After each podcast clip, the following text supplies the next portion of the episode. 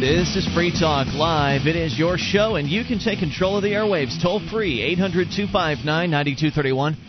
The Wednesday edition as we kick off hour number one. It is Ian here with you. And Wayne. And Mark. 1 800 259 9231, the Packet 8 toll free line. You take control of the airwaves, bring up anything. That's why we call the show Free Talk Live. You can join us on our website at freetalklive.com. All the features on the site are completely free. Enjoy them for free freetalklive.com. We go to Greeley, Colorado to start things out tonight. The Associated Press, uh, Press reporting outside a meatpacking plant fence here, a frustrated Tony Garcia watched as Immigrations and Customs Enforcement, also known as ICE, agents swarmed inside. We need help, he yelled to them. We need answers. There were a few of those Tuesday. Uh, there were a few of those. There were few of those. That is answers Tuesday as agents began their initial sweep through Swift and Company plants in six states, arresting illegal immigrants who had brought or uh, bought or stolen other people's identities to help them get Swift jobs. Can you imagine this, Mark? People coming here to want, you know, they actually want to work. Yeah, it's terrible. The whole idea that they might come across our borders and not go through the years and years of paperwork that it takes to get there Now- because they want to get jobs and Right. feed their families. Now they're going to say that these people are are criminals, right? They're going to say they're criminals because they stole somebody's identity. Well, they only stole the identities if that in, in, indeed is true, and trials haven't happened yet or anything like that. and sometimes they just make fake identities, and sometimes the people are dead. That much is all true. But let's presume that they did steal somebody's identification. Well, the only reason they did that was because we have so many laws here in the United States where uh, you know that require identification that uh, these laws that prevent people from immigrating here. If we didn't have the immigration laws and people were able to just cross borders freely, then they'd have no reason to steal anybody's identification. They'd be able to come across and say, uh, "Hi, my name is Raul Gomez, and I want to come work for you." They wouldn't have to go through this uh, black market process of taking other people's identities or manufacturing fake ones. That that's true, and and also with identity theft, bad it's bad security to centralize all your data in one place. That's why identity theft is becoming so rampant because of the centralization rather than the compartmentalization of your data, which was which was what was like 20, 30 years ago. So everything's tied into your social security number. Yes, Right. You know, I mean, I can understand why people say that they uh they want to have, you know, the rules followed at the border. Rules are good. It's nice to have people follow rules, but there's no way to stop it. There's no way to Stop stop, the tide of immigration. people from coming here because it's just too um, alluring. The the the idea that you might be able to come to a country, work hard, feed your family, and the next generation, your kids won't have to scrape Actually, like you did. you know- you won't have to live in a corrugated tin You're, shack. you're wrong, Mark, and I'd like to explain why. Uh, there is a way to stop it. If you really want to stop immigration, all you have to do is succeed in making America less free than its surrounding uh, neighbors. yeah, l- less desirable to live in. Right. Then you- Problem solved, right? Then- Then we'll all move to Mexico. Right, but then they can start uh, kicking us out of Mexico. But you know, that's the only way it's going to stop. Now, a conservative, so-called, or one of these immigration controllers could get on and say, "Well, how, how can you say we can't stop it? We haven't even tried yet. This is the first of just a few uh, raids, Mark. We ba- we barely even scratched the surface on this war I, on can- I can really go into that if you'd like. First off, we have tried over the years to stop immigration. We have people on the border. We have checkpoints. You have, uh, um, you know, border control agents. We pay these people in order to control the border. What's happening? Peop they're bribing them and driving people. That's why we need to get the military down on the border. Then they're going to. men. But uh, hold on.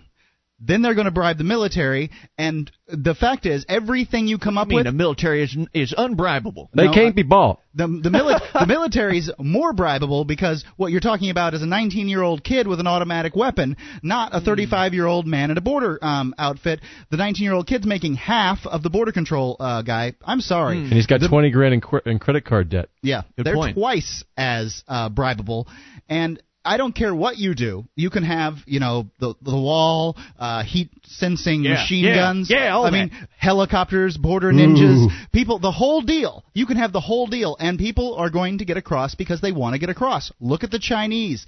The Chinese are willing to get into a um, in these boats and come across the Pacific Ocean. The Pacific Ocean is bigger than your stinking wall Hmm. and they they're getting here. The fact is, it costs them more. They they work in indentured servitude longer, but they're just going to come. No matter what, they're going to come. And in the process of trying to stop illegal immigration, all you're doing is chipping away at my freedoms. Not only are you Your chipping away at my freedoms. Not only are you chipping away at freedoms, but you're also chipping away at the economy. You're chipping away at uh, business uh, business owners being able to run their businesses without having the feds kick in the door like they did here at Swift and Company in six states.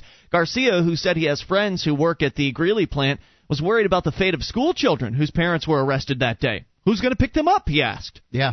The raids kept. The government doesn't care about that. No. Raids capped a 10 month investigation into an identity theft scheme that may have hundreds of victims, both U.S. citizens and legal residents, officials said. Authorities uh, didn't say how many people were arrested at the plants in the six states.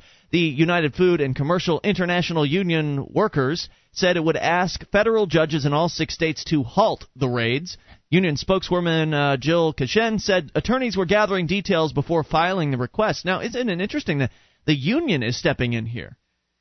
Well, I mean, uh, let's hope so. The unions unions have often been um, throughout our history uh, for uh, immigrants because it, it hasn't oh it's always been hard on immigrants. Not as hard as it is now, but um, I sort of thought the unions would want to protect their, uh, you know, the white people that make up the unions. I guess that's not the case. They No. also want to sign up new members sometimes too. and you know there's different kinds of there's different unions um you know the unions obviously of auto workers i would imagine up in detroit is probably mostly white it's just a guess i don't know um but uh yeah unions are going to be trying to help uh, immigrants uh, largely and and more so as time goes by uh i have uh, just a little bit on that that Yeah. union thing it says here that uh um this is from um Justin Justin Hood at the uh, Union Observer. Okay, uh, DHS had identified 170 identity identity fraud suspects as it wished to it wished to apprehend, but that the agency wanted to round up as many as 5,000 other workers because it further expected to apprehend persons who are engaged in a large-scale identity theft. Um, this is what the union officials said. Um, the total number of detained workers might be higher than 5,000. So the union is reporting that they were ta- they talked to DHS and um, that it, it, they were told more than 5,000 people may have been picked up In one day? in six states. Wow. Uh, no charges have been filed against, uh, let's see, one of the uh, Swift and Company, the, the company itself. And in a written statement, the president and CEO said the company has never knowingly hired illegal workers and does not condone the practice. Well, of course they're going to say that. Immigration officials last month informed Swift that it would remove unauthorized workers on December 4th, but Swift asked a federal judge to prevent agents from conducting the raid, arguing it would cause sub- uh, substantial and irreparable injury to its business. What do you think the Fed said to that? Who cares? Yeah. Swift estimated that a raid would remove up to 40% of its 13,000 workers. So, sounds about right, 5,000. Yeah.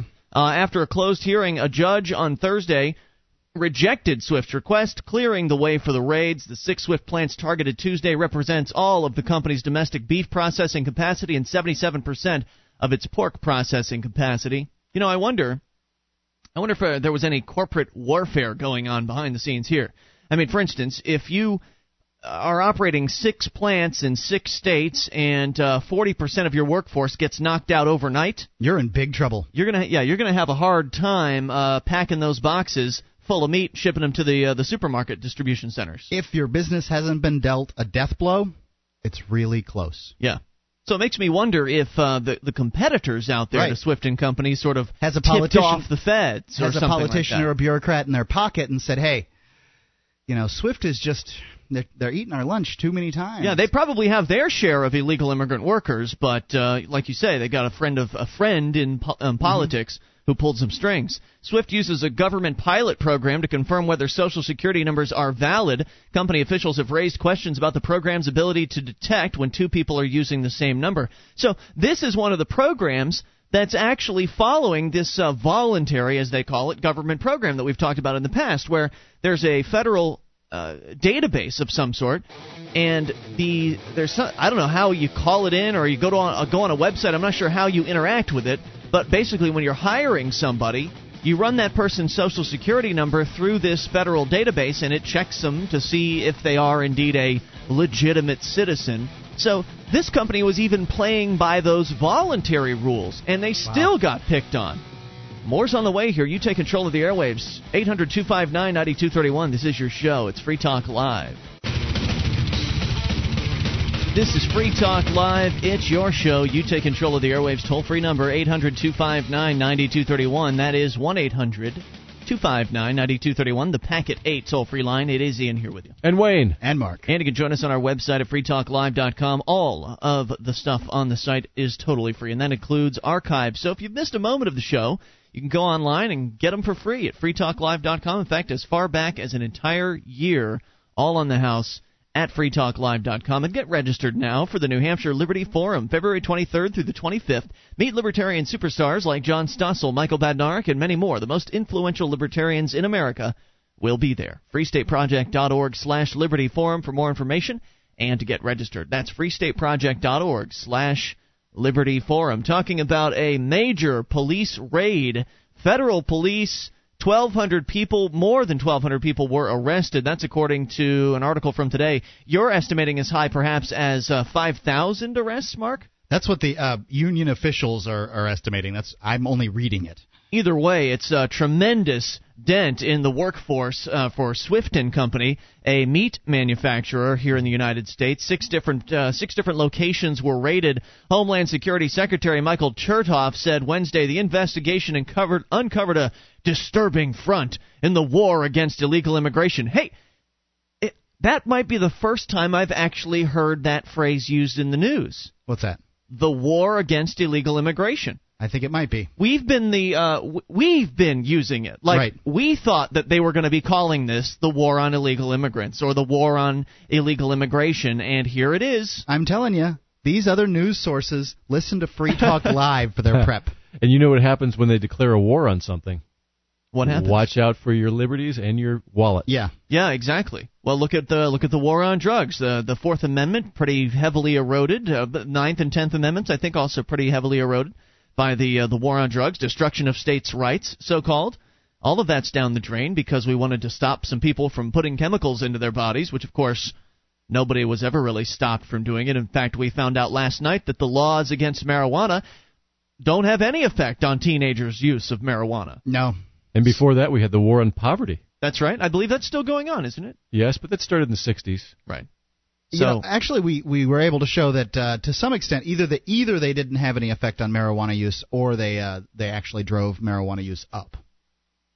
That's true. Yeah. 1 800 259 9231. Senator Wayne Allard in Colorado said, I'm glad that ICE is enforcing our immigration laws in light of the illegal immigration crisis that we face across the country. Others called the raids heavy handed and criticized the effect on families. Say, uh, local um, Catholic priest said, they are taking mothers and fathers, and we're really concerned about the children. I'm getting calls from mothers saying that they don't know where their husband was taken. Can you imagine how that, uh, you know, how horrible that would be to have your loved one just It would disappear be on it you? would be terrible to have your husband or wife disappear and wouldn't know where they were. But imagine Mommy if mommy and daddy were picked up in the same sweep. Mm-hmm. I mean, I don't see any reason. I, these these people are poor. Um, it's there's a good chance that they drive Junior to school. Um, drop them off and then drive together in the same car to this on the same shift to the same meat packing plant and work together as long as they possibly can and then go back get junior and um you know go on home or whatever arrangements they have it just makes sense to me that they would have one vehicle as opposed to two i think it's very likely that there are children right now who um, haven't heard from, do not know where their parents are. This is this happened yesterday, right? yeah, this is um, well, it's getting reported on today. It happened, yeah, yesterday. Right. Um, you know, I'm, I think there's it's very likely there's just children just have no idea what happened to their parents if they'll ever see them again. Right, and that's a good question. Is you know what is it going to be like to try to reunite the parents with these kids? We know the feds don't care about that. No. If they cared about it, they would have taken some steps to find out where the kids were and and pick them up at the same time. And I'm just saying that's if they had some semblance of uh, humanity, and I don't believe that they do at this point. Can you imagine? You've got 1,200 people at least that were arrested. So let's presume maybe half of them had kids. Let's just go with eh, 500 kids. So 1,200 people arrested, 500 kids out there somewhere in six different states. I think your living- numbers are mighty, mighty low. But go You think they're low? Okay. For I 500 I- kids, I, was yeah. just being. Oh, wait. Oh, okay. So you think the number of kids should be lower? um, higher. Really? What, with Well, I 1,200 mean- people, how many kids do you think there would be? There's those 1,200 people are not married to each other, Mm-hmm. so you were pretty in most cases. So you, in all likelihood, maybe maybe tops five percent of them are married to each other. Mm-hmm. So the rest of them all have kids with someone else who's not involved in the scenario. And you know, it, the lower your income bracket, the more likely you are have had kids younger and have more of them. Okay, well, let's say 600. Let's be conservative. Say Okay, 600 2,000. kids out there. Can you imagine uh, the bureaucratic nightmare of trying to actually ascertain the identity of the individuals you've picked up and ascertain the identity of their kids and where they might possibly be at that moment. Because when they come home from school and find that mommy and daddy aren't there hopefully they have a you know a friendly neighbor or something like that that they could go and turn to and and ask for some help. Who knows? I mean can you imagine coming home from school as a as a seven year old and mommy and daddy aren't there and it's three o'clock four o'clock five o'clock six you're getting hungry And mommy mom- and daddy may not even want to tell the feds that they have kids or where they are. Right, because That's the true. kids might the kids might be illegal, or um, you know they they just don't trust the police. there's no way this is going to work out well for these kids. I mean, either they're going to end up in the hands of the government. I mean, I suppose there's some exceptions. Some of them might end up in the hands of people that care and keep Right. them quiet and keep them I hidden. hope that's the case. I hope that's the case too. I just don't think it will be. Eight hundred two five nine ninety two thirty one. Tragic story. As we go to Renee in Denmark, you're on Free Talk Live with Ian, Mark, Yeah. and Wayne. Hello. Hello, Oh, Renee. Nice. Uh, first time calling. Uh, Hi. podcast podcast listener. Great. What's on your Um, mind? uh, This uh, Military Commission Act. Uh, I actually tried for a long time now to get this uh, story in the media, uh, newspaper, magazines, TV, but no one, no one, both in Denmark and Norway, do actually know about this story. Well, not really. I mean, what's it matter to uh, Denmark and Norway if America, if American government is uh, going around picking up their citizens, labeling them enemy combatants, and throwing them into uh, military breaks? Exactly, exactly my point, and it's actually scary because I I uh, been uh, trying to do this for like two months now, Mm-hmm. and I called three, four, five hours a day Wow. to uh, different medias, and What's the response? What do they say to you? Actually, I got the latest response uh, today from a Danish newspaper, Mm-hmm. and uh, he actually told me it was a uh, how do you say it in English? It was uh, a, a close down from the government, uh, so no media could actually touch the story. Wait, which government? Uh, the D- Denmark government? The go- government Danish? of Denmark? Yeah, I don't have the facts though, but Oh. uh, it seems to be like uh, it's been in the news uh, in blogging world and and you guys uh, for a long time now. So you're basically your point is to bring it out uh, for the for the citizens up there to where they could know that maybe this could happen in their country. I mean, was that the idea? Just so look what's happening in America. Don't let it happen here. Would that be the point? Yeah, also that uh, I've been actually an illegal alien in in the States for like four years at some point earlier You were what? An illegal alien? What? In uh, New York City. You were. Uh, I actually, yeah, uh, I moved back in 2001 uh, after the towers fell down. Just uh, uh, you. Why did you move back? Yeah, just out of curiosity. No, it was just dead in the city. It just fell down. Everything Right. was just quiet for uh, a long time. Time to head back. Uh, Renee, Renee thank you for the call. We really appreciate hearing from you. 800-259-9231. Sounds like a little bit of censorship maybe going on overseas. Interesting allegations. More coming up. You take control. This is your show. It is Free Talk Live. An update on a dead old lady. With your help, we can spread the message of liberty around the world. Consider becoming a Free Talk Live amplifier for just $3 a month now at amp.freetalklive.com. If you can't afford it, keep enjoying us for free. If you can spare the three, visit amp.freetalklive.com. This is Free Talk Live. It's your show, and you can take control of the airwaves. Toll free 800 259 9231, the Packet 8 toll free line. That's 1 800 259 9231. You can join us on our website at freetalklive.com. All of the features on the site are totally free, and that does include the bulletin board system over four- 140,000 posts. Over 1,300 people interacting. It is free, like everything else is at freetalklive.com. You can go to bbs.freetalklive.com to get interactive there. Do you have a child in your life? Be they son, daughter, or sibling, give them financial literacy for Christmas. A Kid's Journey to Getting Rich by Jewel Thornton teaches a child the basics of finance, money management, and real estate investment. It's a great stocking stuffer and will be shipped to you by Christmas.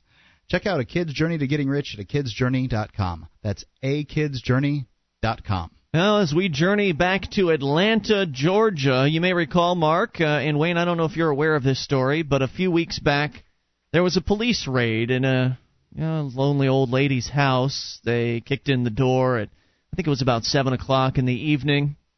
And she happened to have a uh, trusty revolver nearby, not really knowing at age 88. Uh, that news news articles differed as to whether or not she was 88 or 92. But either way, she was up there in the years, and as you might imagine, when you get that old, apparently the police didn't really imagine this um, because they actually, as we're, we're going to find out, didn't do any research on the house that they were raiding. So they probably didn't even know there was an old lady inside.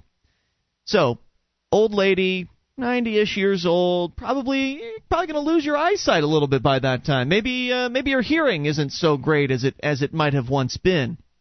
So, as you might imagine, being a 80 uh, year old or 88 year old woman with no husband, no family living around to uh, to speak of, just essentially somebody waiting to die, um, you might just want to defend yourself. You know, you're living in a kind of a scary neighborhood in Atlanta. You don't have a lot of money, just sort of subsisting by, and somebody kicks in your door at seven o'clock. They're shouting.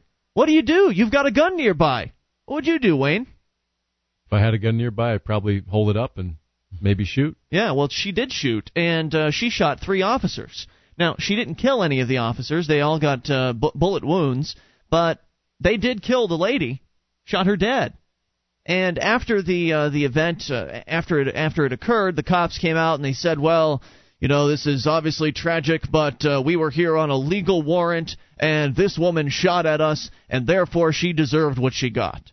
You know, you didn't really hear any sort of apologies coming out of the police. Right. Well, we had behavior. a legal warrant. It's a no-knock warrant. That's what it was. Uh, well, that is pretty much what it was. Um, and as we uh, sort of explored the case, a little bit of new information came out because, as you might imagine, a lot of the local community uh, members were pretty outraged by right. this. Um, this was not this a little old lady's been shot to death in her home for doing nothing. for defending herself. Yeah.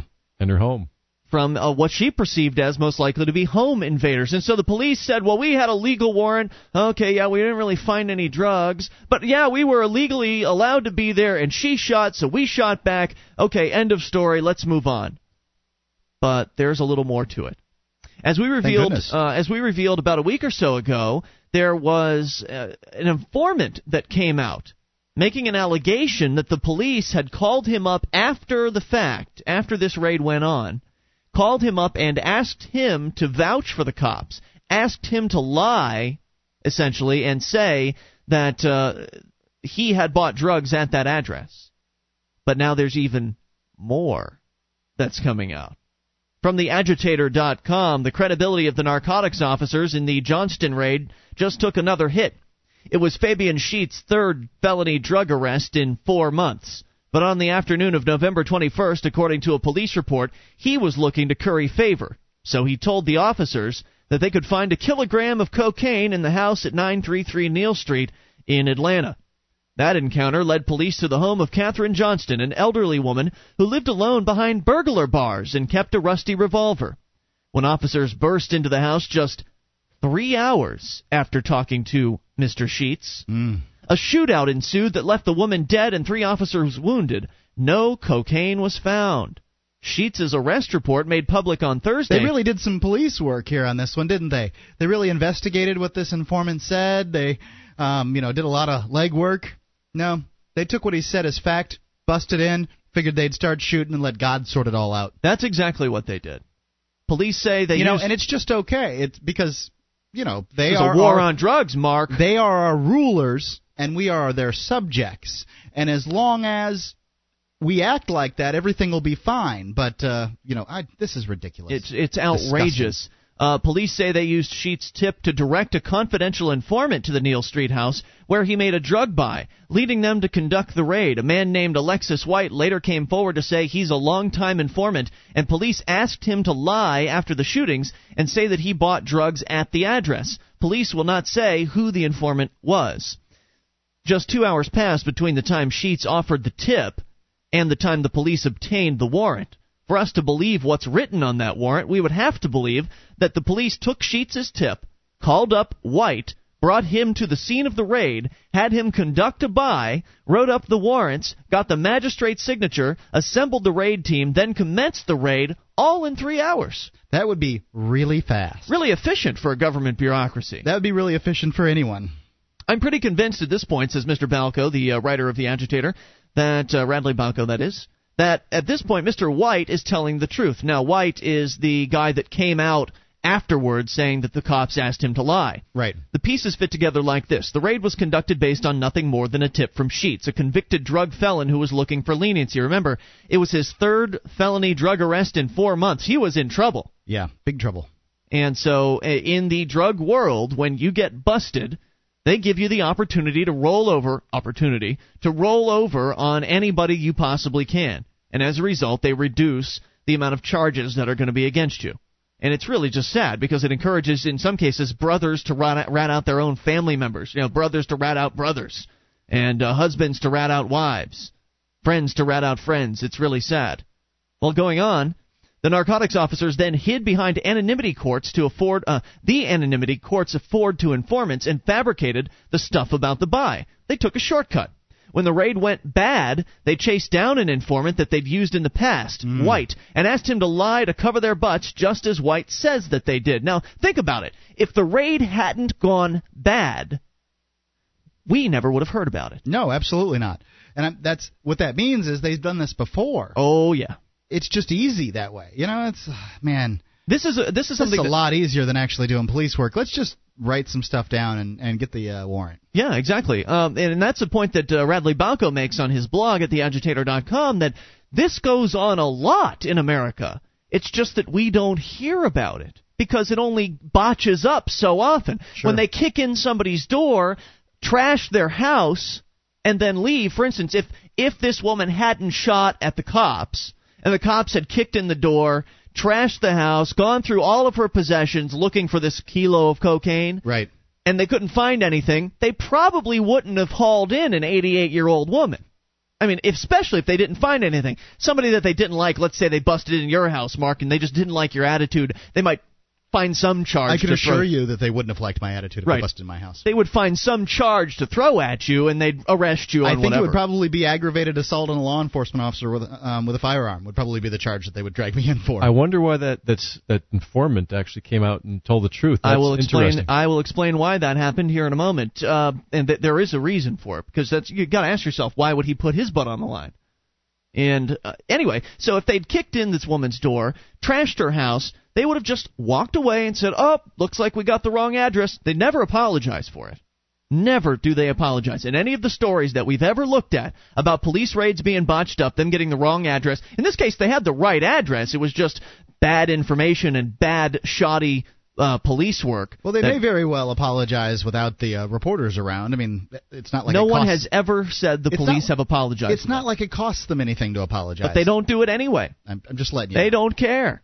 Well, they if would have left. But if they get if they apologize and they get hauled into court, that's that can be so, somewhat of a public admission of But guilt. if, if they po- apologize, um, and then you say they apologized, and there's no one there to record it, it doesn't matter whether they apologize because oh, I didn't apologize. Not- and even if they had apologized, they wouldn't have put the old lady's house back together. So she would have just had a trashed house.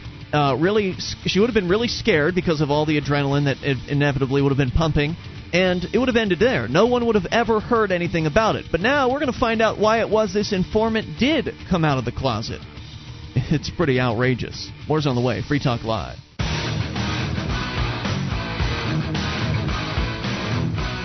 This is Free Talk Live. It's your show, and you can take control of the airwaves toll free. 800 259 9231. That's the Packet 8 toll free line for all your voiceover IP needs. Packet8.net. It's Ian here with you. and Wayne, and Mark. 1 800 259 9231. Bring up what you want. That's why we call it Free Talk Live. And join us on our website at freetalklive.com. All of the features on the site are completely free. We do ask that you voluntarily support the show by buying some stuff from us at the Free Talk Live store. Head over to store.freetalklive.com. You'll see the various different Free Talk Live t shirts and Free Talk Live hats. We've got a free marketeer flag and DVD classic archive sets more all there for you at store.freetalklive.com great way to support the show and get some uh, cool stuff that you can wear I'm, I'm telling you, people are liking this stuff, Mark. I, I've I've not yet heard one complaint uh, from anybody about the quality of the merchandise. Well, now you will. I want some Free Talk Live underwear.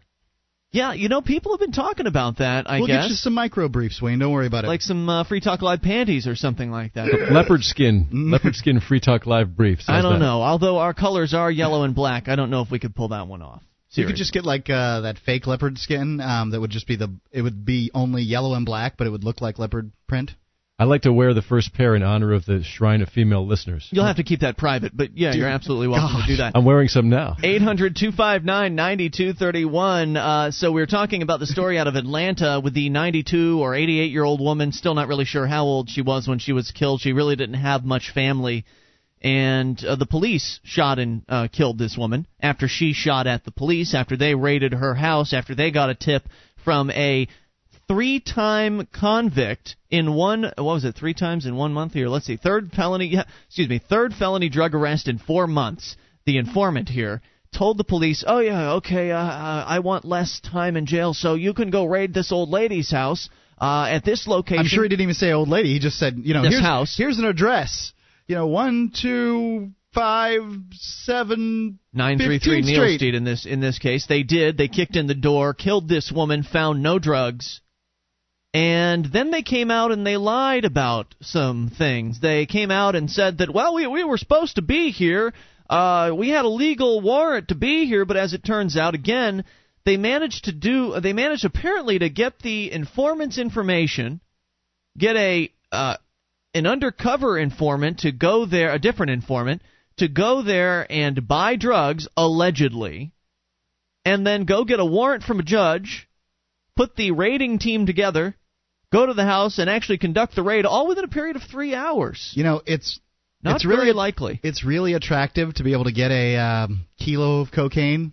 They really want to be able to do that, so they're willing to say just about anything. Mm-hmm. So they get out, they think that everything's going to be all right, then they kill this woman, so they got to cover up. So they actually get it an informant to lie about um, giving them the information, uh, the, to lie about going and making the buy. That was the part that the informant uh, lied about in order to cover for the police. Because informants apparently do favors for the cops. You know, they want to be in the cops' good favor. Um, as an informant, as an undercover uh, buyer of drugs, they get paid for doing that sort of thing.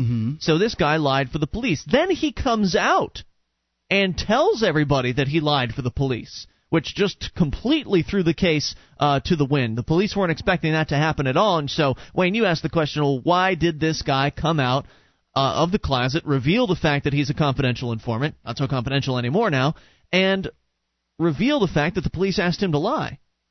Well, as it turns out, they were trying to intimidate the man into uh, cooperating and uh, apparently a tape of a 911 call released Thursday uh, added a strange twist to the ever-changing tragedy. On the tape, an insistent and anxious-sounding man in- identified himself as White. Now, this is the informant. He told an operator, "I have two cops chasing me. They're on the dirty side. Two undercover officers." On the 911 tape, police released Thursday, White said he was waiting for agents from the Federal Bureau of Alcohol, Tobacco, Firearms, and Explosives to pick him up on November 22nd when he was approached by Atlanta police. He got into the car with them, he told the operator, but jumped out when he talked to federal agents by cell phone, and they told him not to get into the Atlanta police squad car. Quote, they came and picked me up and asked me about that killing yesterday, but uh, they're trying to play it off. So ATF told me, don't get in the car with them. By that time, then, I was already in the car with them.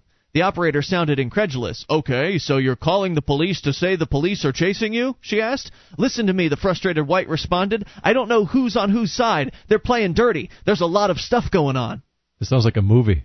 Yeah, except it's real. If this call can be authenticated as White, we now know why he came forward. He was scared to death, and he probably had every reason to be. It'll be interesting to see if federal investigators can verify the conversation he says that he had with them as he was getting into the APD patrol car. And if so, holy crap, is S going to go down in Atlanta, says Radley Balko. Police in the article tried to dismiss the apparent lack of time between the tip and the raid, adding that officers can work through the details over the radio, meaning trips back and forth to the police station weren't necessary. Of course, even if that's true, the fact remains that police conducted this raid based on at worst, a tip only from a convicted felon, and at best, on the word of a confidential informant they now say is a liar.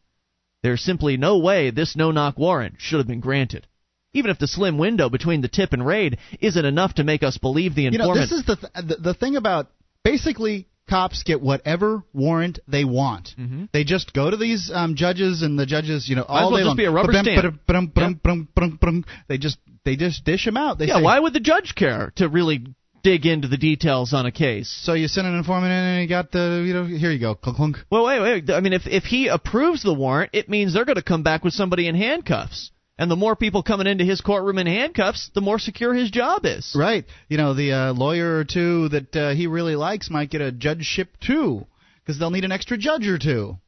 Well, even if the slim window between tip and raid isn't enough to make us believe the informant over the narcotics officers, it still makes the cops look pretty bad. It shows that they did no corrobor- uh, corroborating investigation whatsoever before breaking down this woman's door. There was no kilo of cocaine, and there were no security cameras, which is apparently also what the cops claimed that the informant had told them. Of course, given that the officer Tesler involved in this case has already been implicated in lying about a traffic accident that he caused, and that the uh, Atlanta Police Department itself also lied early on about an undercover detective conducting the buy that led to the raid, because it they claimed later that it wasn't a detective but an informant. Right.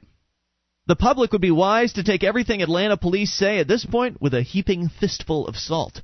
As we continue to get more information on this very disturbing case, we will certainly bring it to you. We'd love to hear from you with your thoughts at 800 259 9231. And what can you do to prevent this from happening to you? Not a darn thing. Because if somebody wants to rat you out, rat out your house, and they happen to be ratting out your, your location to zealotous, corrupt cops like this, get ready for your door to get kicked in. And if you dare to shoot one of those cops, oh, I might add that you know there have been some uh, home invasion type robberies in the past where the guys dressed up as cops. Yep. Yeah. Oh, sure. And That's that- true. And that's why if someone's going to come in my house, I want to see who they are right away. I want to identify them. I want to see a badge. I want to see a warrant. I want to see something. If somebody just busts my door down, I'm not going to look at what color their uh, clothes they're wearing. But I'm they don't hand shooting. you the warrant. They don't come in and just uh, stand in the entryway and hand you the warrant before they go into the rest of the house. Right. They come in kicking and screaming. I mean, it's got to be frightening. Right, you're not going to get the warrant until maybe a half an You're hour gonna of be lying on your stomach. Yeah. with your uh, hands cuffed behind you. Your dog's been shot. Your kids are petrified. This is America, and we're living in it right now. It's really sick. 800 259 9231. Uh, Moxie is on the line in London. You're on Free Talk Live with Ian Wayne and Mark. Hello, Moxie. Hiya. Hey, what's on your mind? Uh, I'm just wondering when George W. Bush is going to be arrested for mass murder. Uh, probably not going to happen, Moxie. The Democrats, uh, the Democrats won the election uh, in many places in the country, and, And he uh, got re-elected.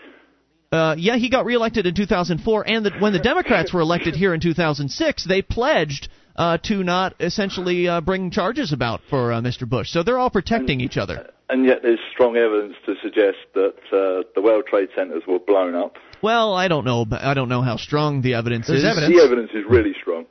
Well, it's, that's it's pretty like when you got like a thousand uh, tourists pointing cameras at the World Trade Centers, and you can see like the pre-deck going off down through the floors yeah, the that's probably just air compression, uh, Air just blowing out those windows. Blasting out one-ton sheets of steel about 300 feet. You know, we've certainly taken plenty of No. calls from people that believe as you do. Um, I don't think it's going to really matter in the long term uh, what happened on 9 11. What matters is what's going on with the government right now, and that is the government's getting bigger and more oppressive than it ever has. Probably because of all the oil they're stealing out of Iraq. Well, it's probably because that's what government does. Governments get bigger and more oppressive over time, and they're using uh, 9/11 as an excuse to intrude in our lives. Moxie, any other thoughts for us? Yeah, how much control do we have over our governments? Not only as much as much. only as much as you would like to uh, exert over them. I mean, collectively between you and everybody else, which, as Mark said, isn't very much. In fact, we got a story for you coming up, Moxie. Thanks for the call. The United Kingdom. We talked about uh, U.S. airports recently and how they've got. I think it's down in Phoenix or Tucson, something like that. They've got a, a backscatter machine which shows you essentially an X-ray picture of anybody walking through it.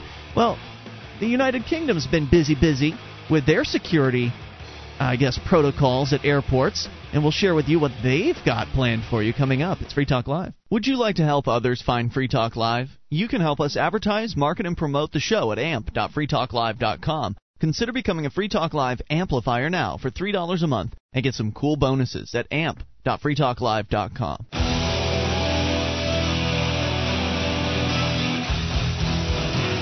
This is Free Talk Live. We're kicking off Hour 2, Wednesday edition. You can take control of the airwaves toll free, 800 259 9231. That's the Packet 8 toll free line.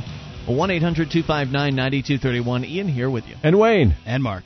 And you can join us on our website, freetalklive.com. Enjoy all the features there. You'll find them completely free. Those other radio talk show hosts want to charge you for access to their websites, and we give it all away. freetalklive.com. So we're talking about security at airports, or we were talking about it a few days ago on the show in America.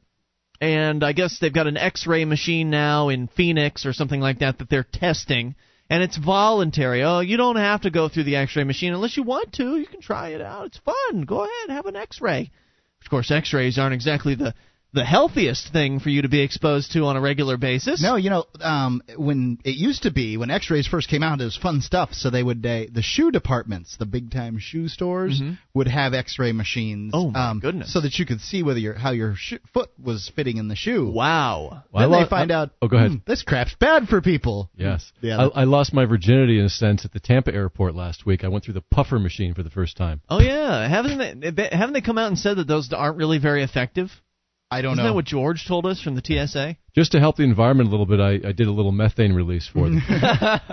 And I didn't I keep set my eyes anything shut. off.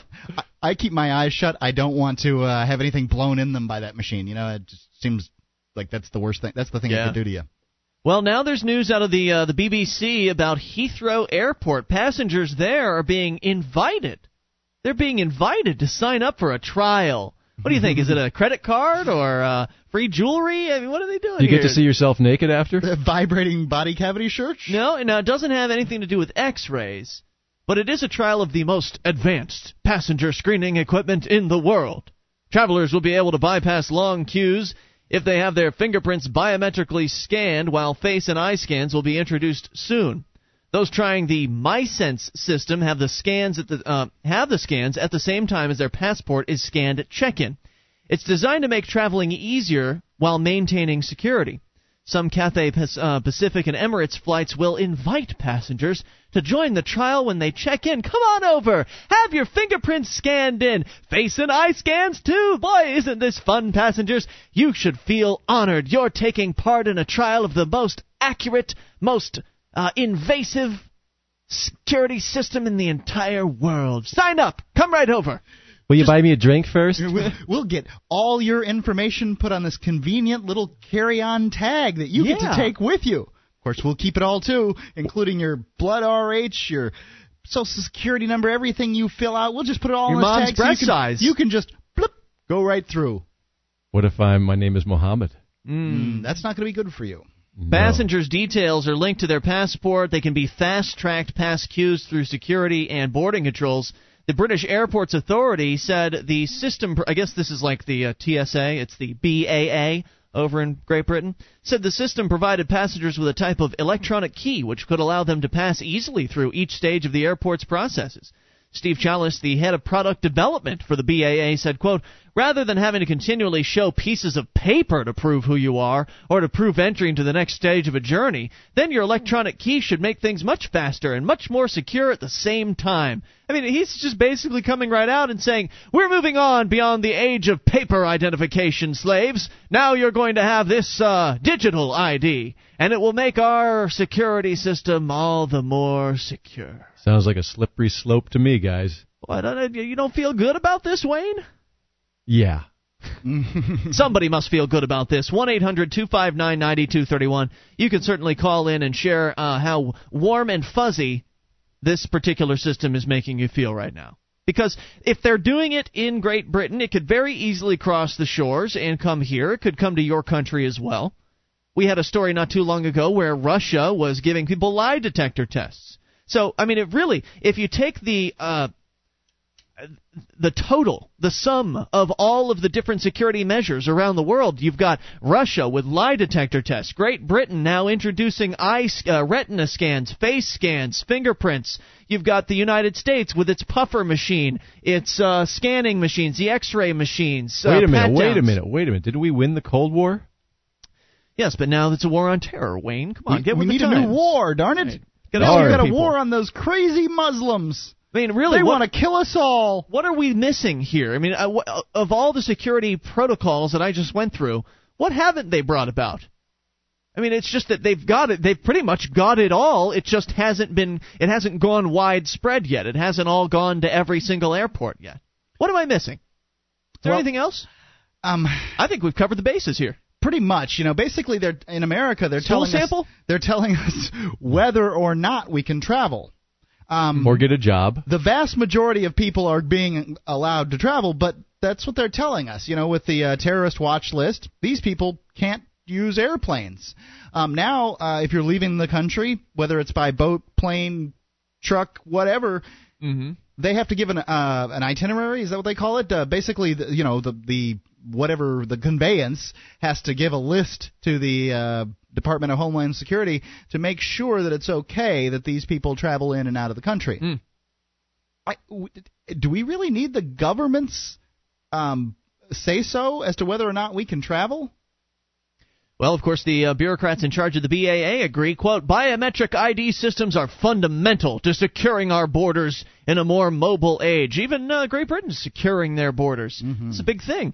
Mr. Byrne went on to argue that the system is a good example of how ID cards will be useful when helping people move through security. We're helping you. See, the security is there. And, uh, folks, it's not going away, so why don't you just accept these new invasive uh, means? We want to help you move through security.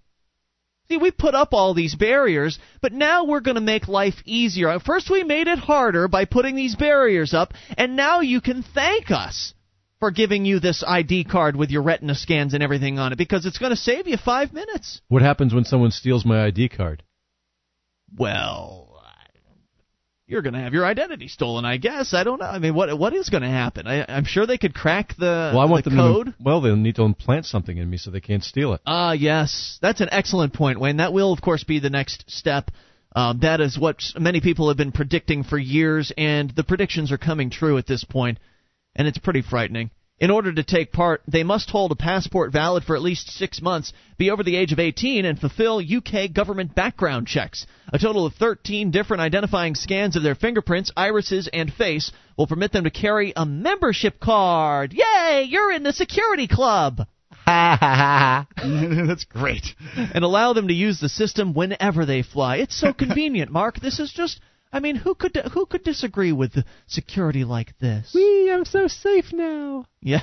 You know, I Thank you, mommy government. I don't have a problem when it, when it with identifying myself. I really don't. It Mm-hmm. doesn't bother me. I've got nothing to hide from you people, but I Dual don't sample. want to pay for the giant bureaucracy that goes with it.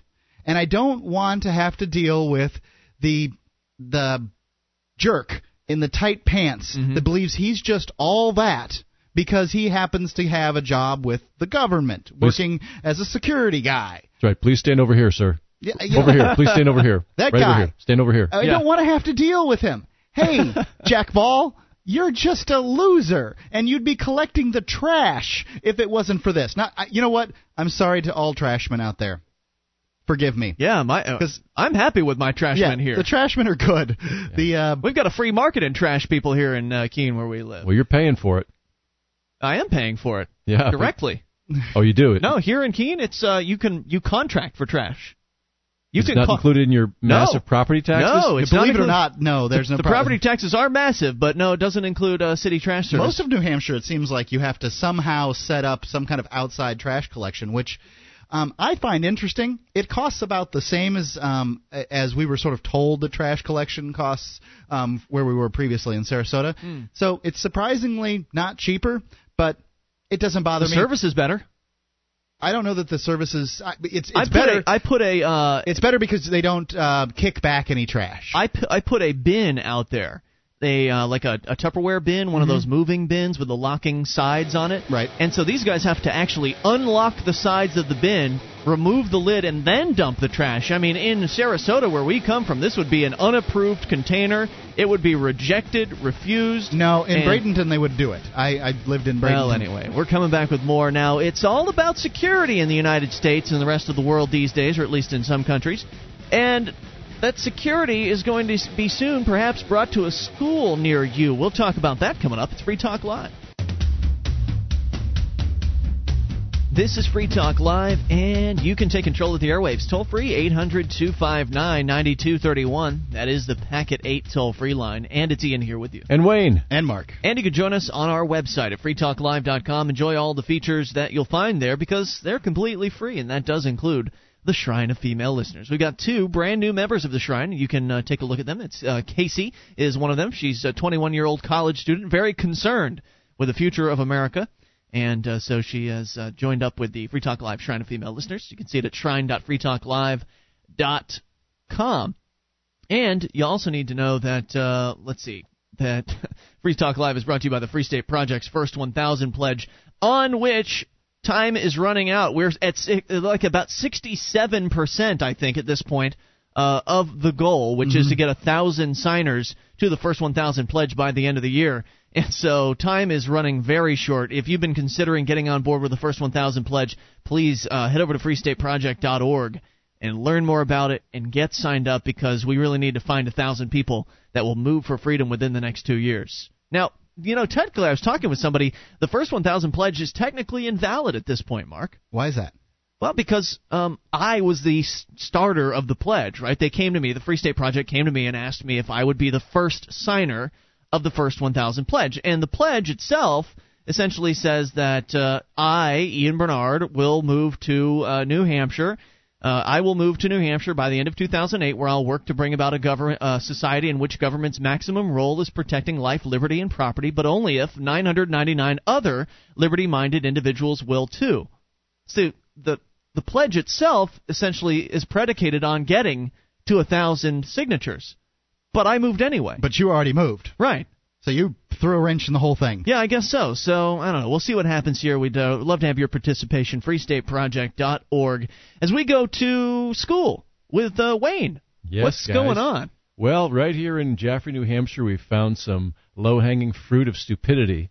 Um, in yesterday, in yesterday's Keene Sentinel, there was a story: uh, board wary of security plan. The Jaffrey Rindge School Board members cite costs of new two year initiative. Well, this was a $255,000 plan uh, for enhanced security at every school in the Jaffrey Rindge Cooperative School District. It drew mixed reception from the school board members Monday night. Um, it was the security plan, which features several measures that came under the greatest scrutiny. Administrators said the plan is necessary in light of the recent violence in schools nationwide, but some board. Oh, wait, wait, wait, wait. Wait, wait, wait. This is Jaffrey, New Hampshire. I just did a quick check on Wikipedia. Population 5,500. So, because there was uh, some school violence in New York City or California Los or Paducah, Kentucky, or wherever it was, that they have to institute security systems in Jaffrey, New Hampshire. This is their excuse because there's violence somewhere in the in the world. Yes, but it gets better. See, some school board members uh, question the value of adding cameras, but you know why? Because they don't have someone to monitor them constantly. right. Unbelievable. So we need more bureaucrats to watch over the students. Now, in defense of security cameras, I mean, just the existence of security cameras has certainly been shown to modify people's behavior in the past. So even if you don't have somebody watching the cameras, it's still going to be the case that people are going to perhaps behave a little bit better because they don't know if somebody's there watching. Yes, and if true. there's somebody's rolling tape and something is caught on the cameras, then somebody can go back and review said tape at the appropriate time. But nonetheless, essentially, they're arguing for more bureaucrats. Absolutely, they've got, they've got to have more than that. They don't have enough there, I guess. Right. There are never the, enough bureaucrats. But the best part is the first year plan would include replacing classroom doors so that teachers can lock themselves in from inside uh, something that's a standard in all new schools now. That's in case there's a, a, a madman on campus, right? Yeah, and they can have all the young boys themselves. I can hardly imagine there's going to be incidents that's uh, you know these these teachers are going to lock themselves in and like they're going to not be able to get out. I don't know how it works. I haven't been. I mean, I don't think they had this when I was in school. Do you have to have a key for the system? I mean, does anybody know exactly? Can can a kid go in and open the door? Is it if he's late for class? You mean, or I mean, out, can a kid who's in? in the class open the door? Can only the teacher open the door? What's the system uh, that's actually in place there? If you're in school and you've seen these locks. I'm just kind of curious. 800 259 9231. What if you're late for class? You have to do a secret knock to get in? Well, they were doing that when I was in school. If you were late for class, the teacher just wouldn't let you in. Ah. I think that it, it And they could lock the doors back then, so I wonder what the difference is between then and now. I don't know. Some yeah, sort I of mean- special card you can swipe, or you know that pretty much- identifies you as the teacher. Is that the idea? I don't know. Now, if they're locking the kids in and the teachers aren't in the classroom, I got a real problem with that. Um, you know, just like click, click, fire hazard. That doesn't sound like a good thing. Well, one thing's for sure. You talk about having uh, the the boys alone. Uh, you don't want to leave your kids alone with this person in Salisbury. Uh, I guess uh, DelmarvaNow.com reporting a Salisbury middle school policy that called for students to be escorted on bathroom breaks resulted in three students being forced to answer nature's call via a soda bottle. Oh my. Excessive requests for bathroom breaks throughout the day have prompted faculty members to be more skeptical, requiring some students to be escorted. Now, I think that when I was in school, I think it was more like elementary school, but I probably some occasions in middle school, there was always a few times where you just asked to go to the bathroom just so you could get the heck out of class, right? Oh, I'm sure I did that in every uh, you know level of grade that there Yeah. was, but you know, um, some days you've got to go more than others. Especially those days you drink Diet Coke with lime. Mm, those are the days for me. But now they're saying that uh, there's been too many requests to go to the bathroom. Now they're getting suspicious. And so when no one was available to escort three bathroom eager students on Friday, their teacher had an unusual solution to the problem. Preston Whittington said his 13 year old nephew, an eighth grader at the school, was told to urinate into a soda bottle along with two other boys. Now, I don't think the teacher told them to do it simultaneously. Why not? But nonetheless, uh, is this appropriate uh, for a classroom to have kids Uh, Is what the go to the back of the class, turn around? is the control aspect of uh, of our schools so important that our children have to now go into soft drink containers? is It'd- It'd be nice if teachers could just teach. Yeah is the education actually worth staying in class for? Is it so great? Is the quality of the education at government schools so great that you just can't afford to miss three minutes of it? No, that's definitely not the case. No. the quality's crap. Well, Whittington, uh, or actually, according to the assistant superintendent for the school board, said the incident's being reviewed as a personnel matter, and Brown would not release the teacher's name. Whittington, whose two children also attend Salisbury Middle, said the incident occurred because of the strict policies at the school. So I guess they either have to hold it or mess themselves, he said. Uh, the mother, who's also guardian of his nephew, is upset and she wants answers. She says kids should be able to wash their hands or pee in private. Can you believe we're having this conversation? Can you believe this is an issue in uh, in schools today? Well, I actually- can't I can't believe that the um, that you know the idea of a free school is so valuable to Americans that they'll put their kids through this. Nothing is free. Well, I, but essentially it's free to the parent. Though. Yes. Um, That's how know, that's what they tell themselves. that's the way they Free they see it. education. That's part of the Communist Manifesto, guys. Yeah. It is. It is one of the ten. What is it? Ten planks, I think. Yes. Free education. Well, You know, if I've got to pay to educate their kids, am, am I going to have to pay to feed their dogs soon too? Yes. To address the situation, school administrators felt it necessary to announce to all eighth graders and teachers the teachers and administrators would be more selective on students going to the bathroom. The last time I saw trouble with kids going to the bathroom was when I was in, I think it was second grade, and there was a young lady in the class with me who was raising her hand quite vehemently in order to go to the bathroom, and the teacher would not allow it to happen. So this sort of thing's been Oh. going on. The teacher didn't stop it from happening.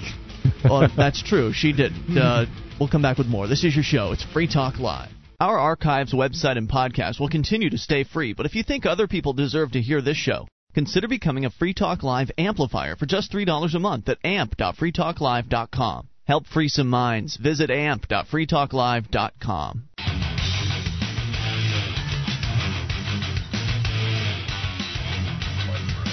The show is Free Talk Live. It is your show, and you can take control of the airwaves toll free 800 259 9231. That's 1 800 259 9231. Tis the Packet 8 toll free line, and it's Ian here with you. And Wayne. And Mark, And you can join us on our website at freetalklive.com. Enjoy all the features there because they are completely free, and that does include the wiki, W-I-K-I dot freetalklive.com. Over 900 pages created by listeners like you. It's like the listener editable version of our website, wiki dot freetalklive.com. Send a gift, floral arrangement, or centerpiece from 1-800-Flowers.com, and you won't even break the bank this year. They offer flowers and gifts from 1999. Mention code FTL and you'll save 10% off your next order. Delivered same day, any day. Call, click, or come in. Call, click, or come in. 1-800-Flowers.com. Your florist of choice for the holidays and every day. And it helps FTL. So we're talking about an issue out of uh, DelmarvaNow.com. The Daily Times reporting that uh, Salisbury, Maryland, actually is where it was. A 13-year-old eighth grader at uh, West Side School and two other boys in the same class were ordered by their teacher to urinate in a soda bottle. Now, it's just stunning that this bureaucrat could have been so authoritarian, so callous towards the needs of children. Didn't I mean? Don't they have to go to? The, don't adults go to the bathroom too? Don't they? Don't they remember what it was like when they had a little bladder and they were smaller and uh, they had to uh, and they were ha- having to hold their their urine in class? I mean, h- how callous can you be? How what? mean? I'd like to think that it had that something really important was going on at class in class. I doubt time. it. I don't know what that could be, but I would like to think that was the case. And what if a soda bottle is not big enough? What do they for do? Three Give another kids? one? Yeah, for three kids, I can imagine it would be. Well, they were probably given uh, separate soda bottles, or uh, it was emptied. I would hope that they had separate soda bottles because that's, I mean, that's pretty sick. Unsanitary too, maybe. Right. I mean, uh, I don't want to be getting sloppy seconds on that. Urine's pretty sanitary stuff. That's true. They drink it in India, I heard. Now, what if it would have We've read stories about people who drink it here in America? Can you imagine? Yuck. I mean, can you imagine? First of all, just the, the situation is just so absurd anyway. But what we're talking about is three boy students being asked to pee in a soda Right. bottle. So the idea being, I guess, go to the back of the class, whip it out, pee in the soda bottle, and set it on the counter and go back to your seat, presumably. Maybe, actu- but you know, we had a we had a gym teacher in my high school that actually would sit and watch the boys uh, shower.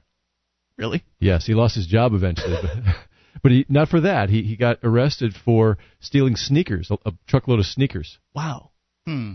There was one story, and yeah, that reminds me of something I haven't thought of in a long time. There was this one guy that taught the, uh, I think he was one of the coaches as well.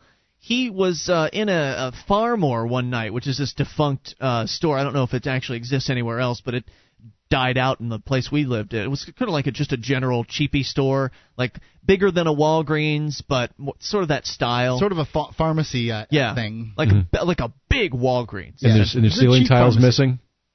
No, no. He actually went in and uh, he stole a bottle of uh, a, an applicator of Neosporin.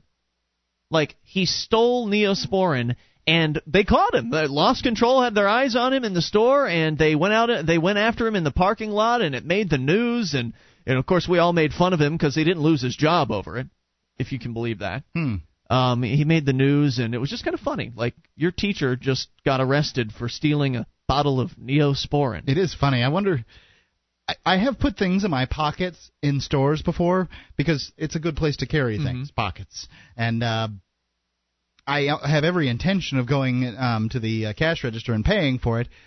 But I'll bet it's possible. I've never done this. It's possible that you just forget. You know, something happens. The wife calls, "Get home quick! The house is on fire," and uh, or whatever. And the, there's this thing in your pocket. Oh boy.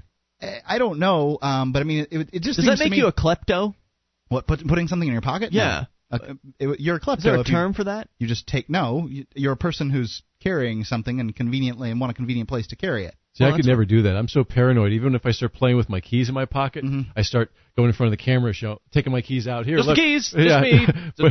Right. and, and my my wife this drives me crazy. But we're in a store and she'll get something, some drink for the kids, and she'll start letting the kids drink it before we go to the cash register. And and then she'll, That bugs you? that bugs me. Yeah. I want to pay for it first before I let the kids drink As it. long as you Now- got cash in your pocket, I think you're going to be okay a, sa- on that a one. soda's okay because they know how much was in it and that kind of thing. Now, if you're eating grapes yeah, that's a problem. before you get to uh, the True. cash register, I think you're you're stealing every grape you eat. But That's then you, true. but then there's ice cream wrapper. Sometimes it'll be an ice cream, and then you get the wrapper, and it's it's got the melting ice cream coming out. And, oh oh, I'll throw this one away, and I'll just tell them I bought two. What? well, um, Getting but, closer. so where I was going with the uh, the point about the boys again, three boys ordered to go and pee in a soda bottle because the teacher didn't want to let them go to the bathroom. How would they have handled a female student? I mean, I don't it's, know. as a guy, it's no problem. You whip it out, pee in the bottle, and put it back. It's still a still an outrageous situation. But can you imagine? Can you imagine this uh, this teacher handing a bucket to a female student or something Yeah. like that? Yeah, put it No. out in the back of the room with a little screen where nobody can see her. Just amazing that this is going on. And the administrators are saying they're going to investigate. We're going to investigate this. Uh, not going to say whether or not anybody's going to be fired. We're just going to look into the matter. So they're looking into it. What do you think will happen?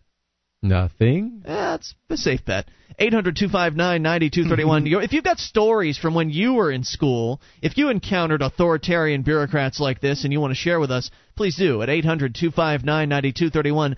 Otherwise, we go to another school related story where a student has taped a teacher proselytizing in class. Accept Jesus or you belong in hell, says the teacher. Not exactly appropriate for a government school. A Kearny High School student has accused a history teacher of crossing the line between teaching and preaching. And he says he's got the tapes to prove it, according to NJ.com. Uh, junior Matthew LaClair, uh, age 16, said his history teacher, David Paskowitz, who's also a Baptist preacher in town, spent the first week of class lecturing students more about heaven and hell than the colonies and the Constitution. Now that's got to be that's got to be tough. I, I must say, from- Conflict of interest? It's uh, not that it's a conflict of interest, but if you're if you're practiced at being your, your performance uh, persona is practiced at preaching the Bible, and then you're sort of asked to get up in a room full in front of people, whether they you know they're kids or they're adults or whomever. It, it's probably very easy for him to slip back into the role of preacher. I see what you're saying, kind of like how when uh, radio stations, when I was working for a music rock station way back in the day, they changed call letters. It's kind of hard to remember to say the new call letters as opposed to the old call letters. But after you slip up once, you know, you correct yourself and you make that mental adjustment. Okay, I shouldn't do this again. It doesn't sound like this guy was just whoopsie slipping up and oh, let a few words about God slip out. No, he was proselytizing. Well, but it, You belong in hell if you don't accept Jesus, is what he told the kids. That's a tough sell. That's that's a hard sell. what is? Well, that whole hell and brimstone method that, that is very prevalent in the South. What's hard about it exactly? Eh, well, you know, there's a, there's a hard sell and the soft sell. Oh, I see. It's And- not difficult to sell. That is the hard sell. I got Yes, your, I got what yeah. you're saying. Absolutely. The hard close. It it, it is. It's it's it's the hard it's the hard close. Look, you can either accept Jesus now or you're going to spend the rest of eternity. This life that you've got here, it's like a twinkling of the eye, whatever however long that might be and what, whatever happens when eyes twinkle, but it's like a twinkling of an eye compared to eternity. Eternity's forever and ever and ever and all you're going to do is sit and burn in hell with the demons and your tongue's going to swell up and you're going to just wish you had a little drop of water. How awful. I wonder if it ever occurred to him to teach by example. Well, like in what way? Oh, uh, you know, being a witness. I see. apparently it occurred to him to uh, t- uh, to apparently attack the theory of evolution in his history class. He dismissed them. Uh, he dismissed the theories of evolution as unscientific, as well as the Big Bang. LaClair, who described his own religious views as non-Christian, said he wanted to complain about Paskowitz to school administrators, but feared his teacher would deny the charges and that no one would take a student's word against a teacher. So he said he started taping Paskowitz. Quote, I would have never suspected something like this went on in a public school, said yesterday, but if I didn't have those CDs, everything would have been dismissed. Uh, the Jersey Journal's listed uh, has listened to the recordings, and no one is disputing that it's Paskowitz who is speaking. Uh, so he caught him red-handed, recorded the entire uh, tirades. And will anything happen to this guy? Well, as of yesterday, at least uh, when this article was written, Paskowitz was still teaching his class. More on the way. 800 259 9231. You take control. It's Free Talk Live. Little Snitches coming up.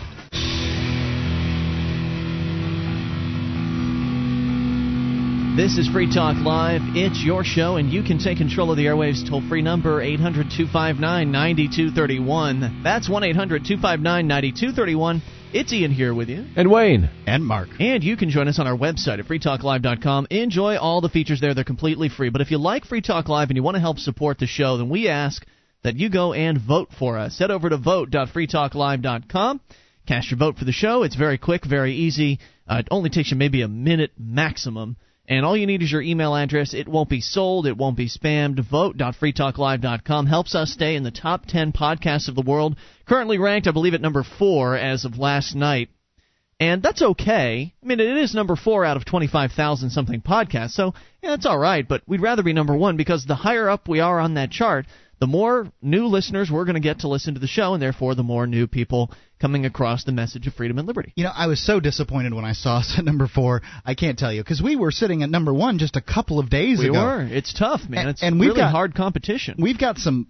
We've got more votes than than we did a couple of months ago. We ended the month with. I mean, Yeah. now, and I know we can. Obviously, we're pulling people in. We're getting them to vote, but it just you know those So darn, are they. Those darn that darn darn Potter kid is getting more people to Harry vote than we- Potter. It, I- I- so I would like very very much just to be in number three because uh, you know that we've been warring with that podcast for such a long time. Yeah, it's true. Vote.freetalklive.com. Great way to help uh, help support the show. So we're talking about kids, we're talking about schools, and just some crazy stuff that's happened in schools recently.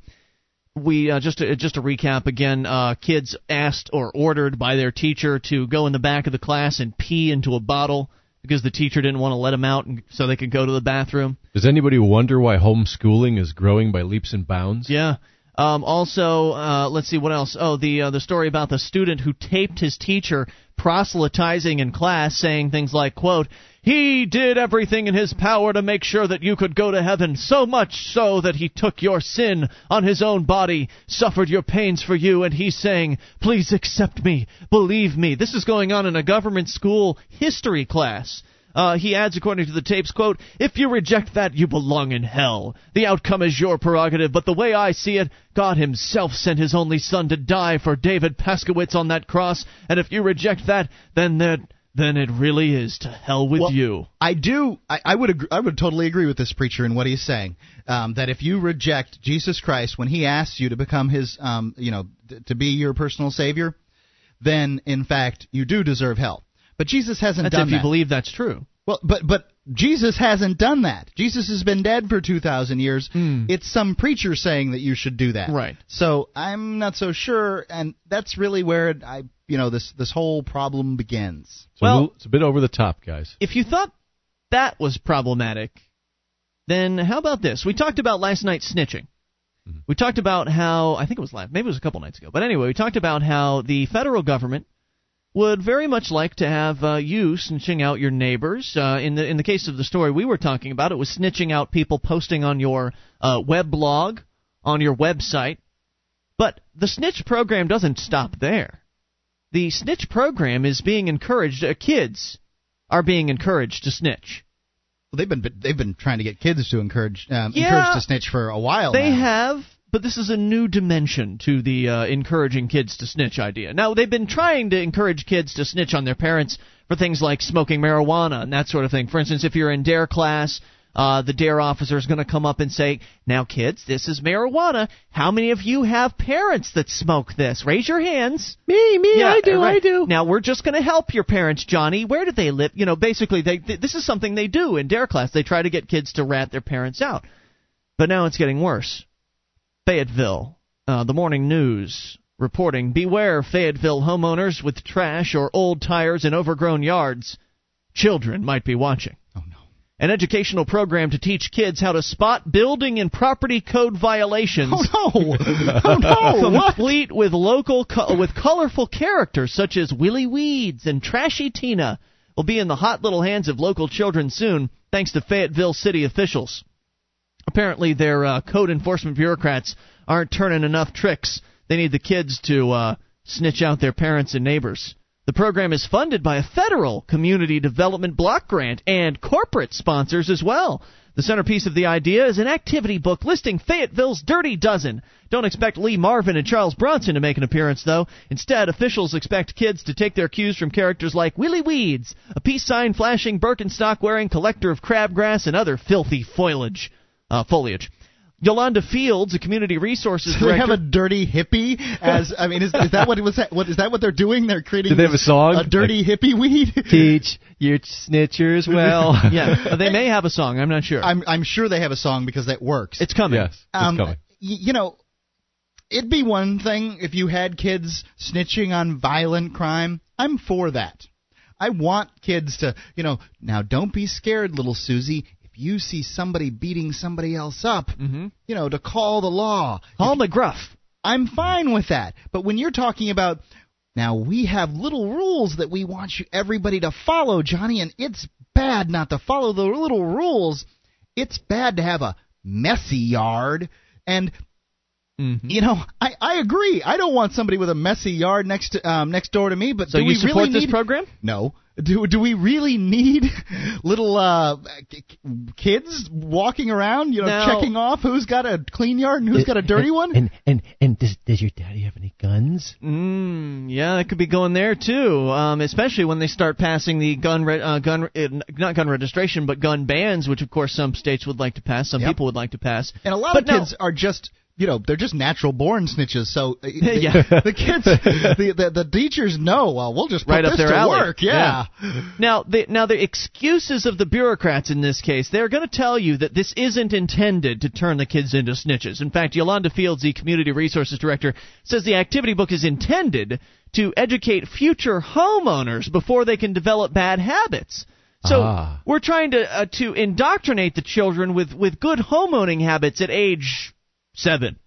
Uh, the other benefit she added is children can inform their parents. See, they're not telling kids to inform mommy government. Just tell your parents to get the yard in shape. Of course, uh, you know, it's unspoken here that, well, if the school people are telling us to keep an eye out for this, maybe I should report this to school people. That's just, they're not admitting that that's where they're going with this program, but you know that's where they're going with it. Kids bring a lot of things home to the family, she said. What they're bringing home this time is a motley crew of code criminals, explained Chris Hart, designer of the activity book. Willie Weeds is joined by Vinny the Violator, Curbside Carla, Vinny the violator. Hey, what are you doing?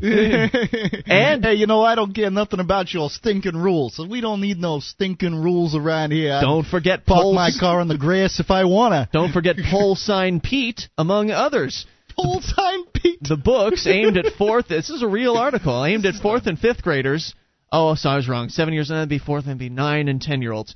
Uh, are part of a larger effort. No Field said it's not to get kids to rat out their parents for yard violations. No. He says it's It's a full. to get them to rat out their neighbors for yard violations. It's a full blown interactive education program, she said. Fayetteville's Community Resources Division spent $7,000 designing and printing 8,000 copies of the book.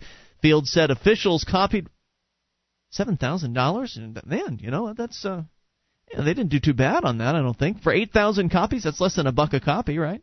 And they can rat their parents up for whatever they want to. Field said that yeah, it's probably going to pay dividends in the uh, the code enforcement Oh, tickets I'm they're going to write out. Field said officials copied the activity book idea from similar programs in San Antonio and Corpus Christi, Texas. See what I say about bad ideas spreading between governments? And then he wrote, uh, and then they wrote and designed their own book specifically for Fayetteville. Uh, Hart, Cave Spring graphic designer, was awarded the contract to illustrate the book. I think as long as you're having fun with it, it keeps you involved. Corporate sponsorships paid the rest of the money to bring Curbside Carla to kids, and the federal grant covered the rest. Another $600 was spent on a costume depicting Ranger, code compliance's cartoon dog mascot. Ranger. Come on, kids, we're going to have Ranger come in today, and he's going to teach you about how tall your grass can be. and bu- about getting a proper dog license. Did, did your daddy get your dog a license? yeah, that kind of stuff too, sure. you know, if a dog doesn't have a license and it goes out and bites somebody, they could get rabies. They Fayetteville's die. Community Resources Division hopes to Swell up like a big pumpkin before they die. They hope to speak at schools and other locales to encourage children to be aware of code compliance and to notify others. Hmm. So, you're not supposed to snitch out your parents, but you're to be aware of code compliance and to notify others. It absolutely sounds like they're encouraging kids to snitch out their neighbors, What if else not could their they parents. possibly be doing? Alan Wilburn, the director of the uh, school community relations, said educating children to give information to parents can work. It sounds like a neat idea, said of the program. The seatbelt program nationwide got kick-started in the same way. The seatbelt program? Wait a minute. Is he saying that the seatbelt, the national uh, seatbelt mandates, were started with an education program for for kids? Boy, it sounds like hiring those Soviet advisors is really paying dividends. 800 259 9231. More than 3,000 code violations were issued in Fayetteville last year, and the bureaucrats think they're going to get up to 4,000 by the end of this year. They got goals for this sort of Yeah, thing, that's Mark. gonna- they're More's gonna make it work. Hour number three's coming up. You take control of the airwaves. This is your show. Free Talk Live. One of the bonuses you'll get as a Free Talk Live amplifier is access to our classic archives. For just $3 a month, you can become an amplifier and you'll help us get on more radio stations and MP3 players. Get the details at amp.freetalklive.com. That's amp.freetalklive.com.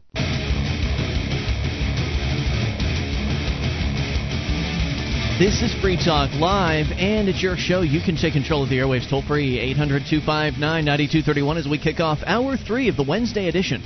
That's the Packet8 toll free line, 1 800 259 9231. It's Ian here with you. And Wayne. And Mark. And you can join us on our website at freetalklive.com. All the features on the site are totally free, so do enjoy them at freetalklive.com. Last hour we started talking about or we got through most of the story, but it's just so crazy. I want to recap it here and uh, actually get some a uh, little more information about it.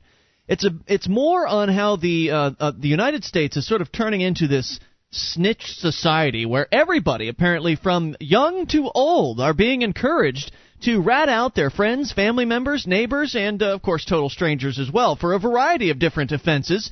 Uh, we were talking uh, earlier this week about how American citizens will um, may soon be required, those who run blogs and run websites may soon be required to snitch out on their users for posting questionable content or obscene content. And now you've got a story out of Fayetteville, I believe that's North Carolina.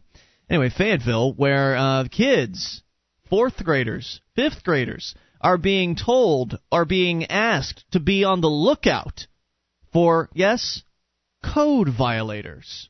No, not uh, you know shifty characters, right. murderers, or anything like that. Nothing like that. Just people who, hmm, they're breaking some of those rules in the neighborhood. Right. So they're going to have uh, Fayetteville's Division of Community Relations will be hosting an introduction to the city's new code compliance program at 2 p.m uh, at wherever location in Fayetteville. Code compliance officers will talk with children and unveil the program's code jingle, and activity book. Now I was really indoctrinate looking, children. I really wanted to find out what the jingle was, um, I, and I'm still curious. If you happen to be in the Fayetteville area and you keep up on this story, send it our way. If you ever, if you have kids in the Fayetteville school system, and one of them comes home and, and sings this jingle for you, I'd really love to know what the lyrics are. But oh, we boy. do have a little bit. Oh, by the way, Ranger the Code Dog will be making an appearance. Oh, I bet they will. Hey, kid, how does it feel to be an unthinking finger on the hand of the state? well, it's pretty disturbing what they're talking about doing here. Ian, Essentially, when, when they're demonizing were, people for having grass grow too high. When you were in uh, school in in Florida, did you have Officer Ali come through and and uh, kindergarten or not kindergarten, but uh, grammar school?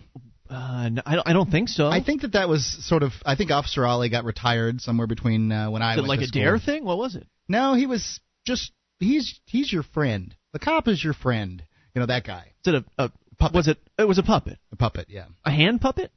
Um, what do they call it when it sits on your lap? Hmm. You know, oh, a ventriloquist doll. Yeah, it's like that. Okay. But he was soft. He wasn't uh, hmm. hard plastic ventriloquist doll. You know, he wasn't meant to look like. A was there a cop actually being a vent- ventriloquist for? Yeah, uh, uh, you know, that must have been funny. A non-intimidating uh, female cop. Yeah. So here's what uh, the kids are being taught. Uh, we're gonna we're gonna outline the Dirty Dozen. Remember, this is a uh, in case you're just tuning in, this is a book that taxpayers and corporate sponsors paid for. Mm. Uh, that is essentially outlining different code enforcement violations. So kids can be the eyes and ears of the code enforcement department in Fayetteville. Now, Fayetteville borrowed the idea from, I think it was San Antonio, Texas. Mm-hmm. There's a couple other communities in the United States that have similar uh, programs in effect. They sort of printed up their own book. And here's a look at some of the characters appearing in the city's new code compliance activity book. First, we got Vinny the Violator. Now, what's his crime? He's been keeping junked cars and appliances in his yard. And what, you don't like it? Huh? Most resembles the guy on Pringles cans. Apparently, They're not hot. so Vinny's got a he's got a little facial hair. He's got a little mustache going on. Now, can you can you see kids maybe coming to school one day and I don't know what instructions they're getting from the code enforcement bureaucrats, but I'm pretty sure they're probably going to be now kids. If you spot a Vinny the Violator or a trashy Tina, we'll tell you about her in a moment. Uh, if you spot one of these code enforcement violators, come to school and tell your teacher about oh, it. There's one. There's one. Ian's Ian's drinking hot cho- chocolate with mm. with whipped cream, and that's not healthy for you. God damn it, Mrs. Jenkins, there's a Vinny the Violator living on my street. Oh, really, uh, little Billy? Did you write down what his uh, his house number was? Okay, just share that information with me. Uh, it's one seven five uh, North Fifth Street. I'll bet they'll get sent to the school resource officer who's going to have um, enter it into a database, and then they get a lollipop or, Or an ice you know, cream. Some kind, yeah, Ooh, yeah, yeah. bribe There's gonna 'em. be there's gonna be something Incentives. nice. Yeah, some little rubber toy. or- Because you got to rat out Trashy Tina, her crime, leaving trash on her property.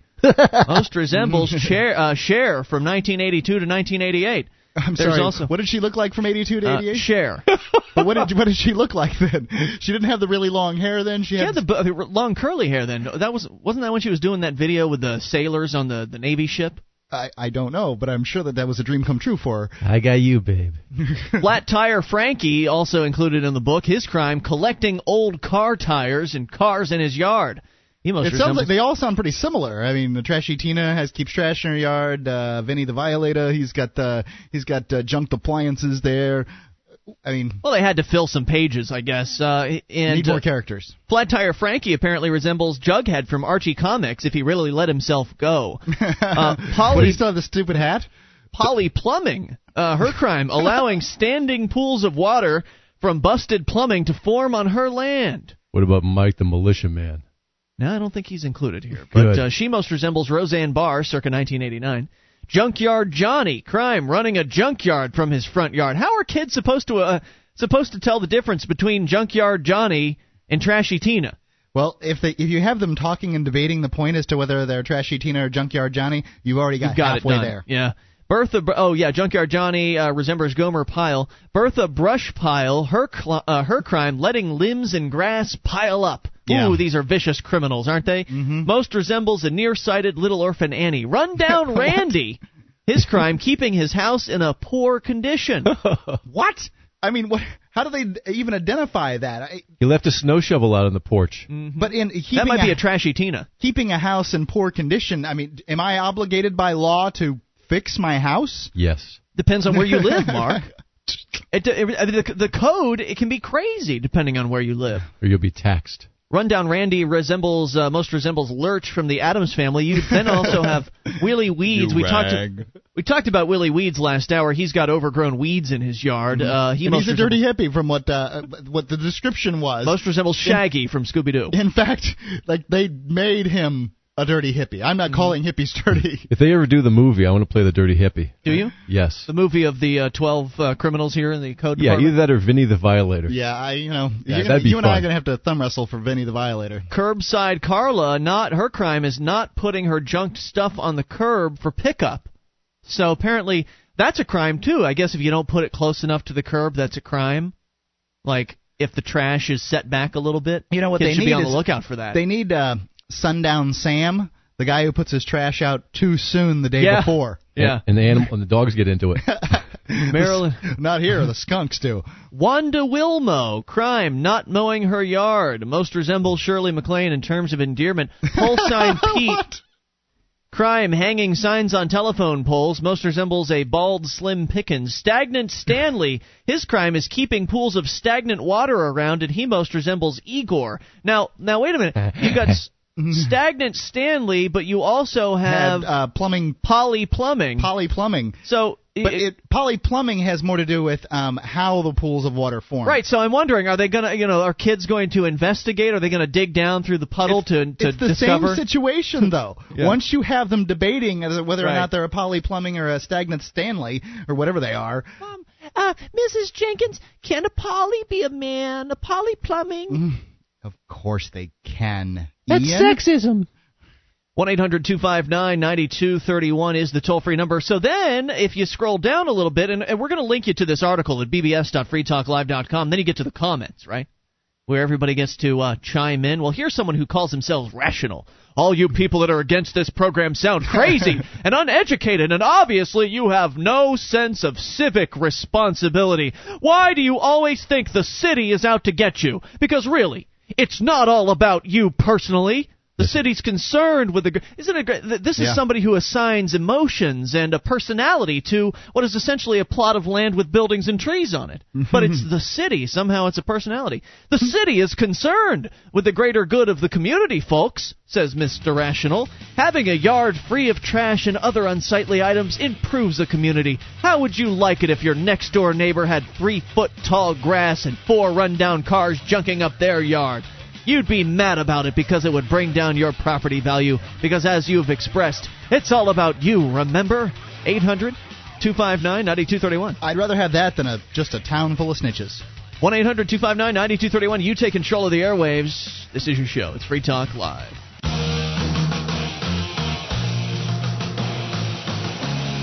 This is Free Talk Live. It is your show. You take control of the airwaves toll free, 800 259 9231. If you've got comments uh, or questions or whatever about the snitch program going into effect in it's Arkansas. Fayetteville, Arkansas is where it is. Though it could be happening in a community near you. Your kids could be indoctrinated at school, government school, and instructed to poke around your property or maybe your next door neighbor's property or take a walk down the street and uh, be on the lookout for all kinds of different code enforcement violations, all kinds of these different violators that they've come up with, these fun, fun violators like Curbside Carla, Willie Weeds, Rundown Randy, and Polly Plumbing. No, don't forget Flat Tire Frankie. So we're having the kids keep an eye open for the code enforcers. Then they're going to be encouraged to go to school, snitch out their neighbors, and they're going to be told that this is a good thing. They're going to be told that this is helping the community. They're going to be told that uh, this is this is for good little citizens. And you're a good citizen, aren't you, Johnny? Yes, I'm a. I like to be a citizen. I'll do whatever you ask me to. Not turn on those bad people on my street that aren't maintaining their yards. So that's what's going on. Of course, uh, somebody could say, You know, and- and if you want, if you don't think that kids will do this, just look at how they view smoking. They've been told smoking's Mm-hmm. bad and it stinks and stuff and makes you unhealthy and that kind Yeah. of thing. Hey, everybody, step back for a second. Yes, smoking's unhealthy, but it's not bad. But if you listen to a nine or ten year old who's been indoctrinated in the public school system by all this little do gooder crap that they've got out there, Smoke cigarettes are made by Satan. yeah, that's, that's exactly what they think. They really do believe that they're in fact bad. Mhm. And so if you can't if, tell me you can't make them into little little neighborhood Nazis going around and finding out who's doing the wrong stuff. I Mm-hmm. Now, mean, kids kids- naturally want to snitch and they and once you tell them that something's It's bad, they okay, believe yeah. it. And they're very, very observant. When my son was little, Mm-hmm. he could find every single bug in the in the house. He found every one. so yeah. Right. Well, he's not out, you know, doing stuff like trying to earn a living. Right. You know? I mean, And- so and- he's he's interested in different things than you are. Plus, the uh, it doesn't take much to motivate him, as you pointed out last segment, Wayne. All you have to do is offer him a sucker, you know, a, a lollipop, and they'll start turning people in. And you could turn it into a contest too. Okay, kids, whichever class finds the most code violations this year gets a pizza party. Ooh, I want that one. Then Ice you'll cream too. Ice you'll cream too. You'll have them out pounding the pavement on the weekends. I mean, if you offer them a pizza party. it, you know, it's the God's honest truth. When I was in um, Cub Scouts, they uh, they had us sell these. I think they were dollar or five dollar tickets to the Cub Scout Jamboree, and I went out and sold. 85 of these babies, and uh, I was able to pick a couple of things out of a catalog, like a, a crappy fold up cup, you know, that leaked uh, the Kool Aid onto my lap when I drank out of it, a pen that I, sw- I kid you not, broke within two weeks. I mean, just, you know, Cub Scout crap. Yeah. It wasn't Um, even made in China either. Oh, I'm sure it was. It's but not fair. what? Yeah. At the You're time, taking shots at China, man. That's not nice. uh, China wasn't it wasn't as good at making stuff as it is now. okay. Yeah. Um, Fair enough. it- you know, they hadn't gotten their plastic extruders, uh, you know, really down the way they they. So you're they a born these- salesman, Mark. I, I really am, but I mean, you know, you can te- you can tease these kids with this crap. Sure. they, They don't will know go out and do it. They don't know how crappy it is. So I went out and special. sold 85 tickets for these people, and I doubt any of the people that I sold tickets to came because I was just some kid out in my little Cub He's Scout so uniform. cute. Oh, oh, Jim, buy his ticket. just like that. right. We we used to have to sell candy for Little League to go to the Mhm. Yankee game at the end of the year. How'd you do with that? Pretty well. I went to my grandparents' neighborhood in another town where it wasn't saturated, and I sold my stuff off in about two hours. Mm. I remember, uh, I remember doing that uh, when I was in the boys' choir of all things. Believe it or not. yeah. Oh, really- can you see I'm Ian really singing glad in I the got to boys' hear that. choir? yeah, yeah. Oh Uh, man. but uh, when they started doing the uh, the the runathons, the marathon things, you know what I mean? Uh, did they do this when you were in school? The Mark? walkathons? the walkathon, runathon things, where you had to go out and you had to get pledges from people for every mile and that right, kind of for thing? every lap or something like that. And then as Something you like that, the yeah. more laps you ran, the more the people would have to pony up for the school. Did you ever do this when you were a kid? Yes. Wayne? yes, I did it with my son a few years ago in Florida at a school. Right. I hated that crap, and uh, I just at I think I probably did it when I was really young, went around with my parents, but it didn't take me long to just refuse.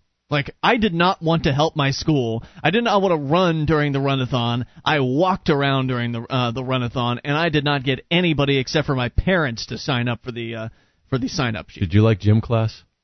Mm, I, I, it was okay. In, in elementary school, it was fun, and it got progressively less fun as uh, as time went on. Oh, All I that went, stuff came to me f- through church because I went to church and so we had. I see. ev- like every three months they had some new thing that it was that we were doing in order to.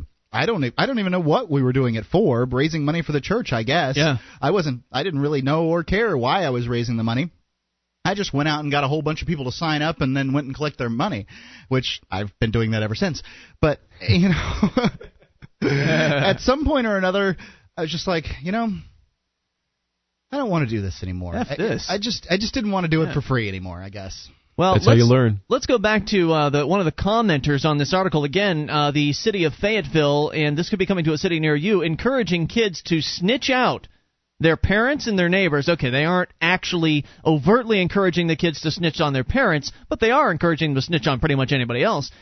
Uh, one of the respondents in the comments area essentially saying, This is for the good of the community. It's basically a commie. Uh, you would be mad, she says, because, or he or she, calling themselves rational, you would be mad because it would bring down your property value if your neighbor had three foot tall grass next door. Because as you've expressed, it's all about you, remember?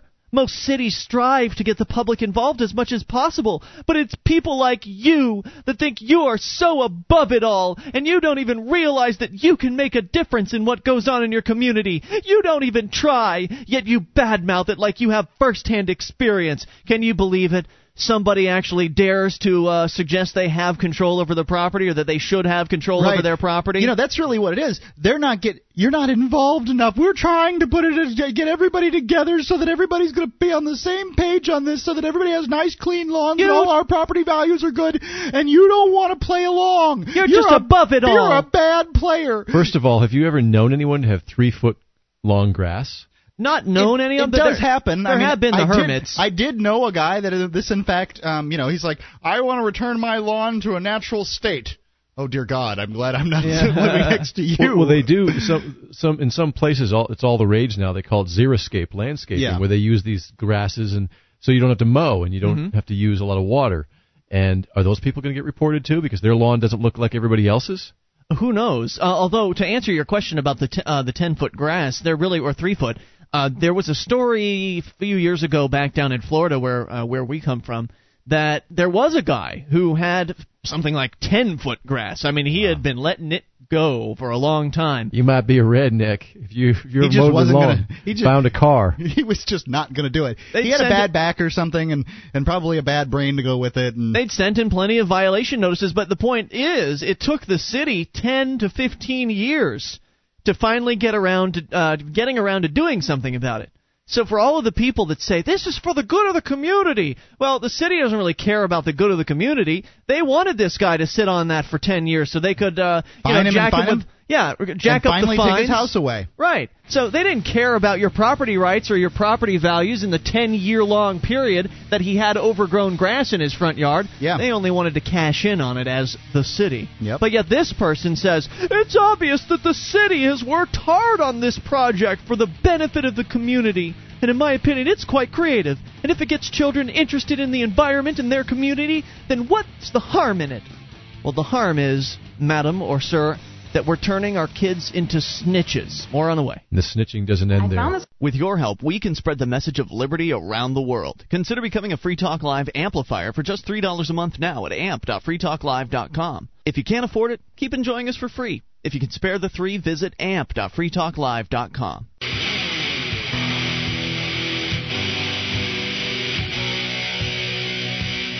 This is Free Talk Live. It's your show. You take control of the airwaves. Toll free number 800 259 9231. That is 1 800 259 9231. It's Ian here with And Wayne. And Mark. And you can join us on our website at freetalklive.com. Enjoy all of the features on the site. They are completely free.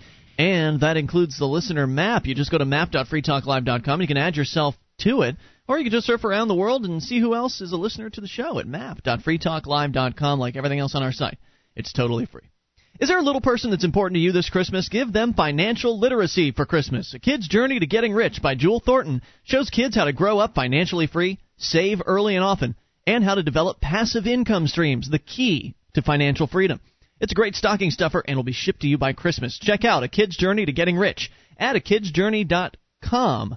That is a akidsjourney.com. All right, so uh, enough talking about kids and school and how they're brainwashing your kids, turning them into uh, little uh, automaton snitches for the state. We'll move on.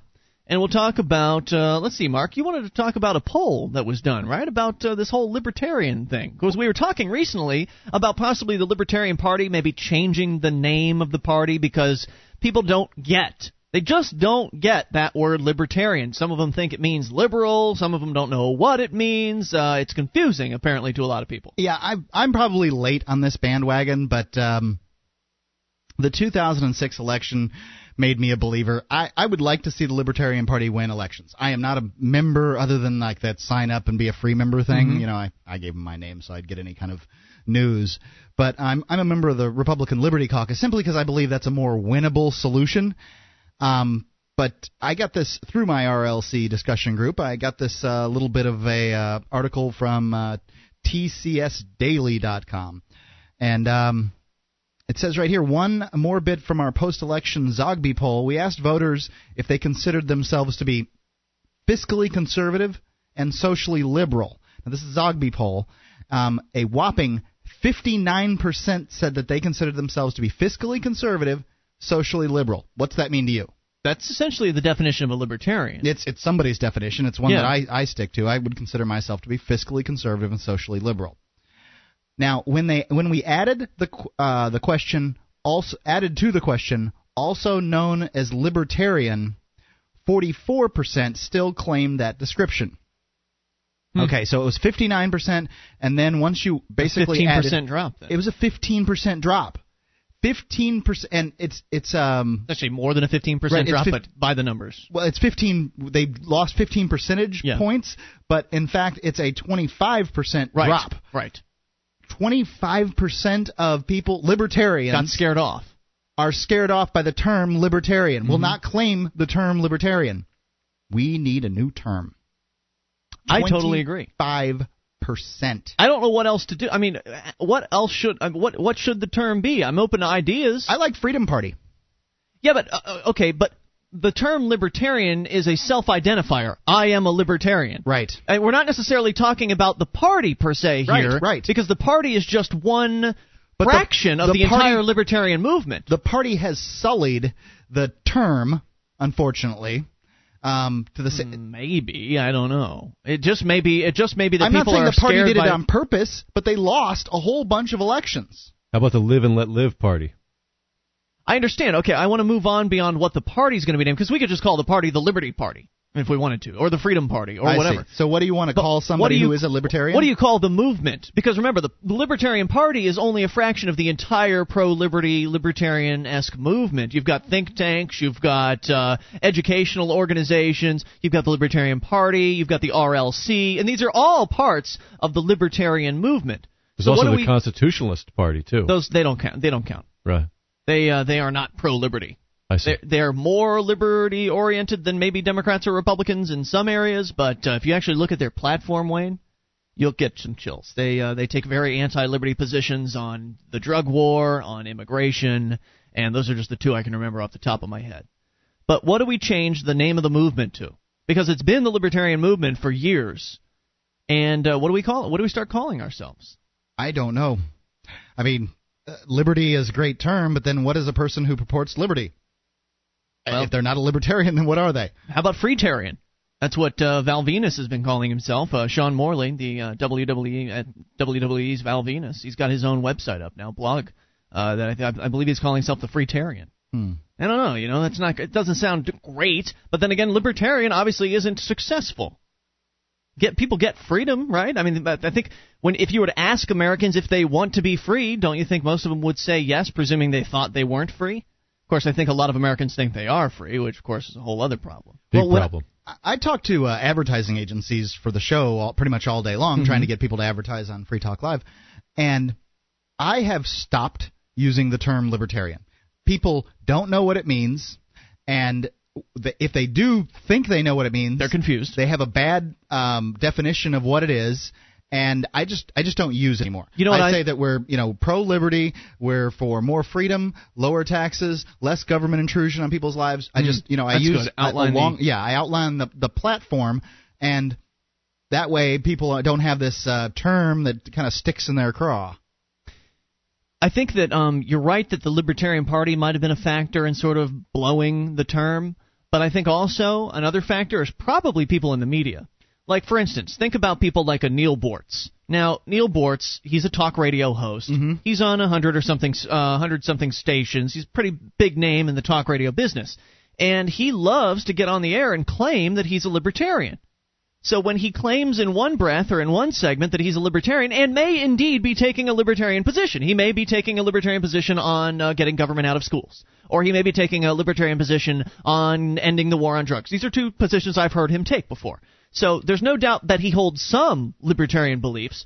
But when he, in the next segment, starts talking about how he supports the Iraq War, can you understand how that might destroy somebody's impression of what a libertarian is? Oh, you know, I thought I was a libertarian until I heard this guy say he was a libertarian and he wants to fight wars all around the world. I am definitely not. If libertarians think that way, I'm definitely not a libertarian. And then you've got a host like a what, a Glenn Beck, for instance, who he I, I read a Talkers magazine interview with him where it's claimed that he's a um, libertarian leaning individual. So he's getting on the air claiming he's libertarian, and he's not. Everybody loves that term. Liber- Right. You know, they, they'll just use it to mean fiscally conservative. That's essentially what libertarian. Um, that's how they're using it, fiscally conservative. But they don't stick to any of the socially liberal platforms. We should be we should be pleased, I suppose, to an extent that people are adopting the term. Unfortunately, we can't control who adopts the term. Right. Yeah, and they're making Or how they use it. and they're using it, I think, to uh, position themselves as somebody who uh, isn't uh, in one of the, the, the two crowds. That's That- true. That they're Yeah. independent thinkers. Yeah. That's you're exa- you're exactly right about that. In fact, that's another point that uh, Glenn Beck, again, he's another talk show host that he emphasizes in the interview is that he's in, he's independent minded and he doesn't you know go the uh, the way the Republicans want him to on everything, and that's uh, that's important for some talk show hosts because they don't they don't want to admit that they want to be Rush Limbaugh. And I'm not suggesting that that's what these guys want, but it's it's one way for them to uh, to identify themselves, to separate themselves out uh, from the crowd. And you'll you'll also see it on television as well. Guests coming on TV shows identifying themselves as libertarian. Oh, I'm, I'm of a libertarian mindset on that. Well, maybe you are, maybe you aren't.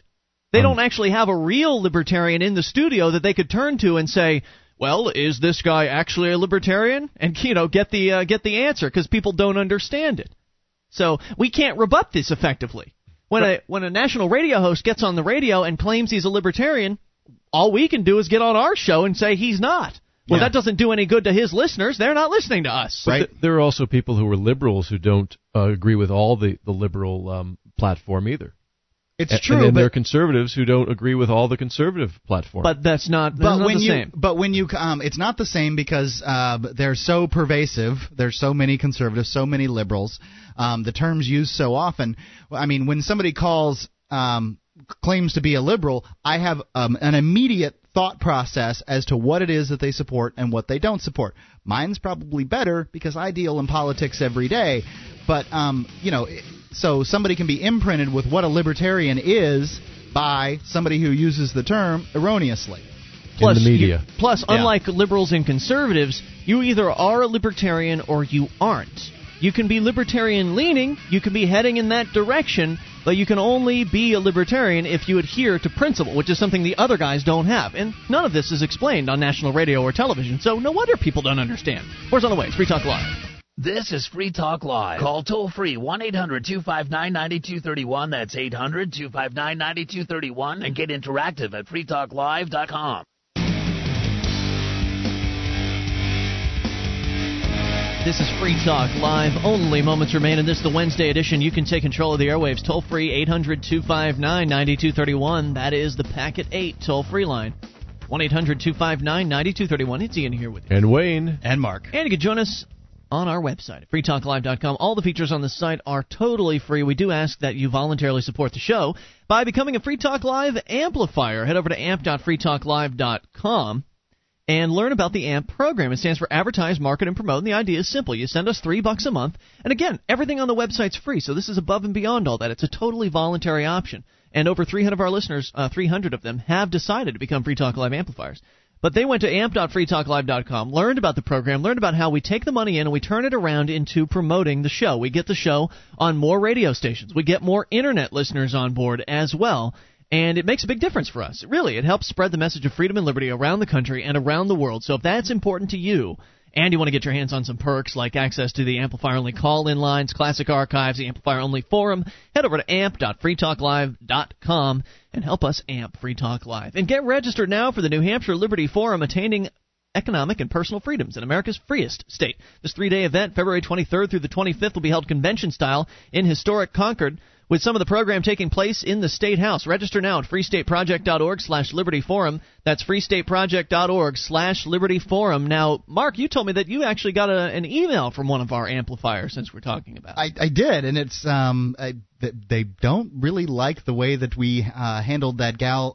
It was a couple of nights ago, I guess uh, December 8th show, according to uh, Tuz. Um, about the, the gal said the f bomb on the air. Yeah, she was drunk as a skunk. Well, she was she was she was as a little inebriated, Mhm. but besides that, um, I- you and I had sort of discussed off air previous to this that we wanted to implement a policy because we'd sort of been giving uh, people one chance. You know, you say something, Right, you screw up, we'll say, okay, don't do it again, and then if you screw up again, we drop you. Right, and you know we're getting on more and more radio stations, and there is, a, believe it or not, an FCC regulation, um, you know, in place that we can get, it- you know, the radio station can get in trouble. Well, can we read the email? Yeah. Because we're going to get into all this. All right, all right. Ian and Mark, listening to the December the eighth show. One, very disappointed to hear you hang up, hang up on that woman, albeit drunk, who said the f bomb on the air. For someone who speaks so loud about free speech, it was shocking to hear how quick you are to jump to the FCC regulations. Or did you? You did not say FCC, but why else would it be so bad? Now I understand you have the Do we right. have to explain it every single time somebody gets on the air and drops a curse word? I I guess. Um, look, um, Yes, it is the FCC. It is yes. the FCC. Okay. Now you can we can defend liberty in this one little area, the right of people to say S, F, a couple of C's. You next Tuesday. Or we can talk about principles of liberty and freedom because we can't do both. Because Yeah. we're going to be off the freaking air The very air. very quickly Right. by playing around like that. Stations are not going to put their licenses million dollar licenses, tens of millions of dollars license Right, whether you on like the it or line not. Whether for you, what you think is right or wrong. Right, whether you like it or not, the radio industry is heavily regulated, and there are a bunch of moralists in the FCC that are more than happy, are going to be more than happy to slap people with fines if we encourage that sort of behavior. Now, I'd like to point out that we don't, uh, there, there was no dump box operating. Uh, on that. No, we don't. So if a station wants to dump out of that, that's up to them to have a board operator sitting there to to dump out. However, the reason why we can, uh, the reason why we do it in the way that we do, because we could uh, throw down the cash and have a dump dump machine installed. However, most of our callers um, play by the rules. Most of them are very good. The last time we had a curse word before this uh, drunken woman was actually a, a girlfriend of a cop that got on, got very up, upset and emotional, and it doesn't happen very often. So when it does, we shut it down. We make it clear that we weren't uh, encouraging the behavior because if you look at the FCC and you look at the rules and the and the regulations, essentially they prevent you from pandering to the lowest common denominator Right. in the audience. They don't want you getting on the air and playing George Carlin's the F bomb skit. You know, everybody. I mean, most people are familiar with this. It's where he goes through all the different iterations of the F word and uh, talks, and it's very, very funny. Um, but it is funny. but playing something like that on the air would very easily be judged by the FCC as uh, pandering to the lowest common denominator. In that we are just trying to offend, we're trying to shock. Um, there's no artistic value supposedly in doing something like that. Now, you and I, to, uh, Tuz, was it? You and I, Tuz, might disagree, you know, uh, with the I FCC disagree. on this. I think it absolutely is artistic to play uh, George Carlin's f bomb thing on the air, but it's not what we do on Free Talk Live, and it's also not something that uh, you, we're just not I- that kind of show. Well, let's look at. Um, I, I get where you're going with it, Ian, but from a practical point of view, Tuz, we can talk about the f bomb. And we can talk about it for a very short period of time on Mm-hmm. the 22 radio stations that we're on, and then Free Talk Live's gone, and then we're back out working in the real world, and you don't have a liberty-minded show to, Yeah. um, or maybe a podcast, but that podcast isn't going to pay our bills, and it's over.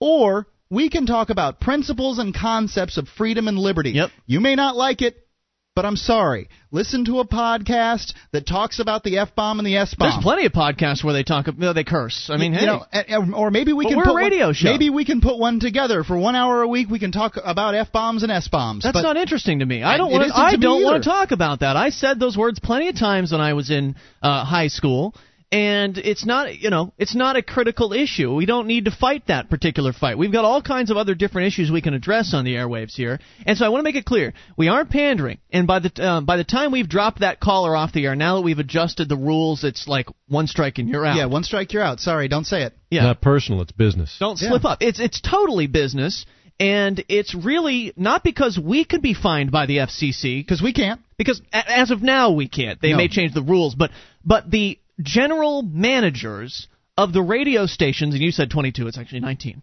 Uh, the general But we have managers, Some cable stations. You're right. yeah, I don't think they fall under the same rules. They don't. With the GMs of those stations are the ones who are fiscally responsible. The ownership of the radio station. Mm-hmm. So they're going to get PO'd. They are going to be very angry if uh, something like that results in an FCC fine. We're talking about with the new fines over three hundred thousand dollars. I don't want to be responsible for causing my uh, my affiliates that sort of grief. We want to be a show that they get to add to their uh, their lineup, and they don't really have to think about as far as you know problems are concerned. Yeah. It's we don't not, want to be the problematic morning show. you No, know? I mean, you know, that's it, it's not it's not going to get us put on the air on more stations. Sorry. Which is why you're amplifying Tuz. I mean, Tuz is, says he's an amplifier, and I does. recall I think he's one of our newer ones. Let me finish um, with Okay. his email so he gets his full say here. However, uh, let's see. Now, I understand that you have the right as a business owner not to want people to use that language and can ask that or hang up on those who do not abide. However, I thought I heard you say can't, which she obviously can because she did.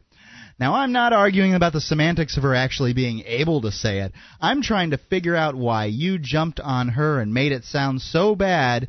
Um, she said that word. Can I hear your side of this? I'm hoping my thought process is wrong on this, and you can correct me. Oh, and I just heard Mark say "holy crap," which he thought was funny. which I guess it is funny that I say "holy crap." Um, side note: You should be happy to hear that you are helping me change my thought process in these matters. I briefly thought of pulling my FTL AMP donation to use my consumer powers, but did not. And that's fine and everything. If and that's, that's what you want to do. that's how the marketplace works. Yeah, that's you vote fine. with dollars. But now, um, the point is, is you can vote with your dollars for a show that's going to bring freedom and liberty and the concepts thereof to as many people as possible, or you can vote for a show that thinks um, that that stands for people's right to say the S bomb on the air. Your choice, Tuz. And if he wants to pull his cash over uh, us not letting the S and the F bomb on the air, then that's fine. You know, hey, go ahead, pull your It's cash.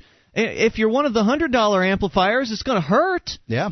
But if you're one of the three dollar dollar it's- amplifiers, it's you really know, it's really not going to hurt because we don't get any of the money. it I mean- hurts our uh, our outreach to other radio stations. It, hurt- hurts the it growth hurt- of the show. It hurts the growth of the show and it hurts the outreach. But Right. it's, it's not going to hurt from the uh, standpoint that, um, you know, I'm going to get any less money in my pocket to take home to pay my bills. I'm not. Yeah, you know, I seem to recall that a few weeks ago when that girlfriend of the police officer called and used the S bomb twice, twice. Yeah. I can see why She you was the guys. reason we finally yes, changed. yeah, and I can't blame you for wanting to be a little more stringent about uh, and less tolerant of that because If I get a people call, can. if I get a call Monday morning after a weekend show where the I think that was what it was where the drunk lady I let him so. out. I get a call Monday morning from a GM saying, uh, "You're done at the end of this week because we heard so, you know, we got a call, we got a complaint from a listener." It doesn't necessarily take an FCC complaint. No, it doesn't. It, it may We've just been- be a listener calling. We've lost a station. station over the word a hole, which Yep. we could, you know, I've heard on the air plenty of shows um, say Sure. a program director decided whatever reasons he decided he used as Yep. a as a reason for letting us go the word a hole. So, The full one?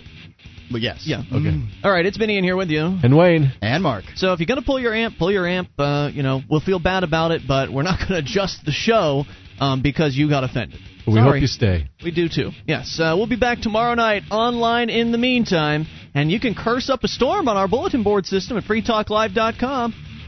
See you tomorrow night.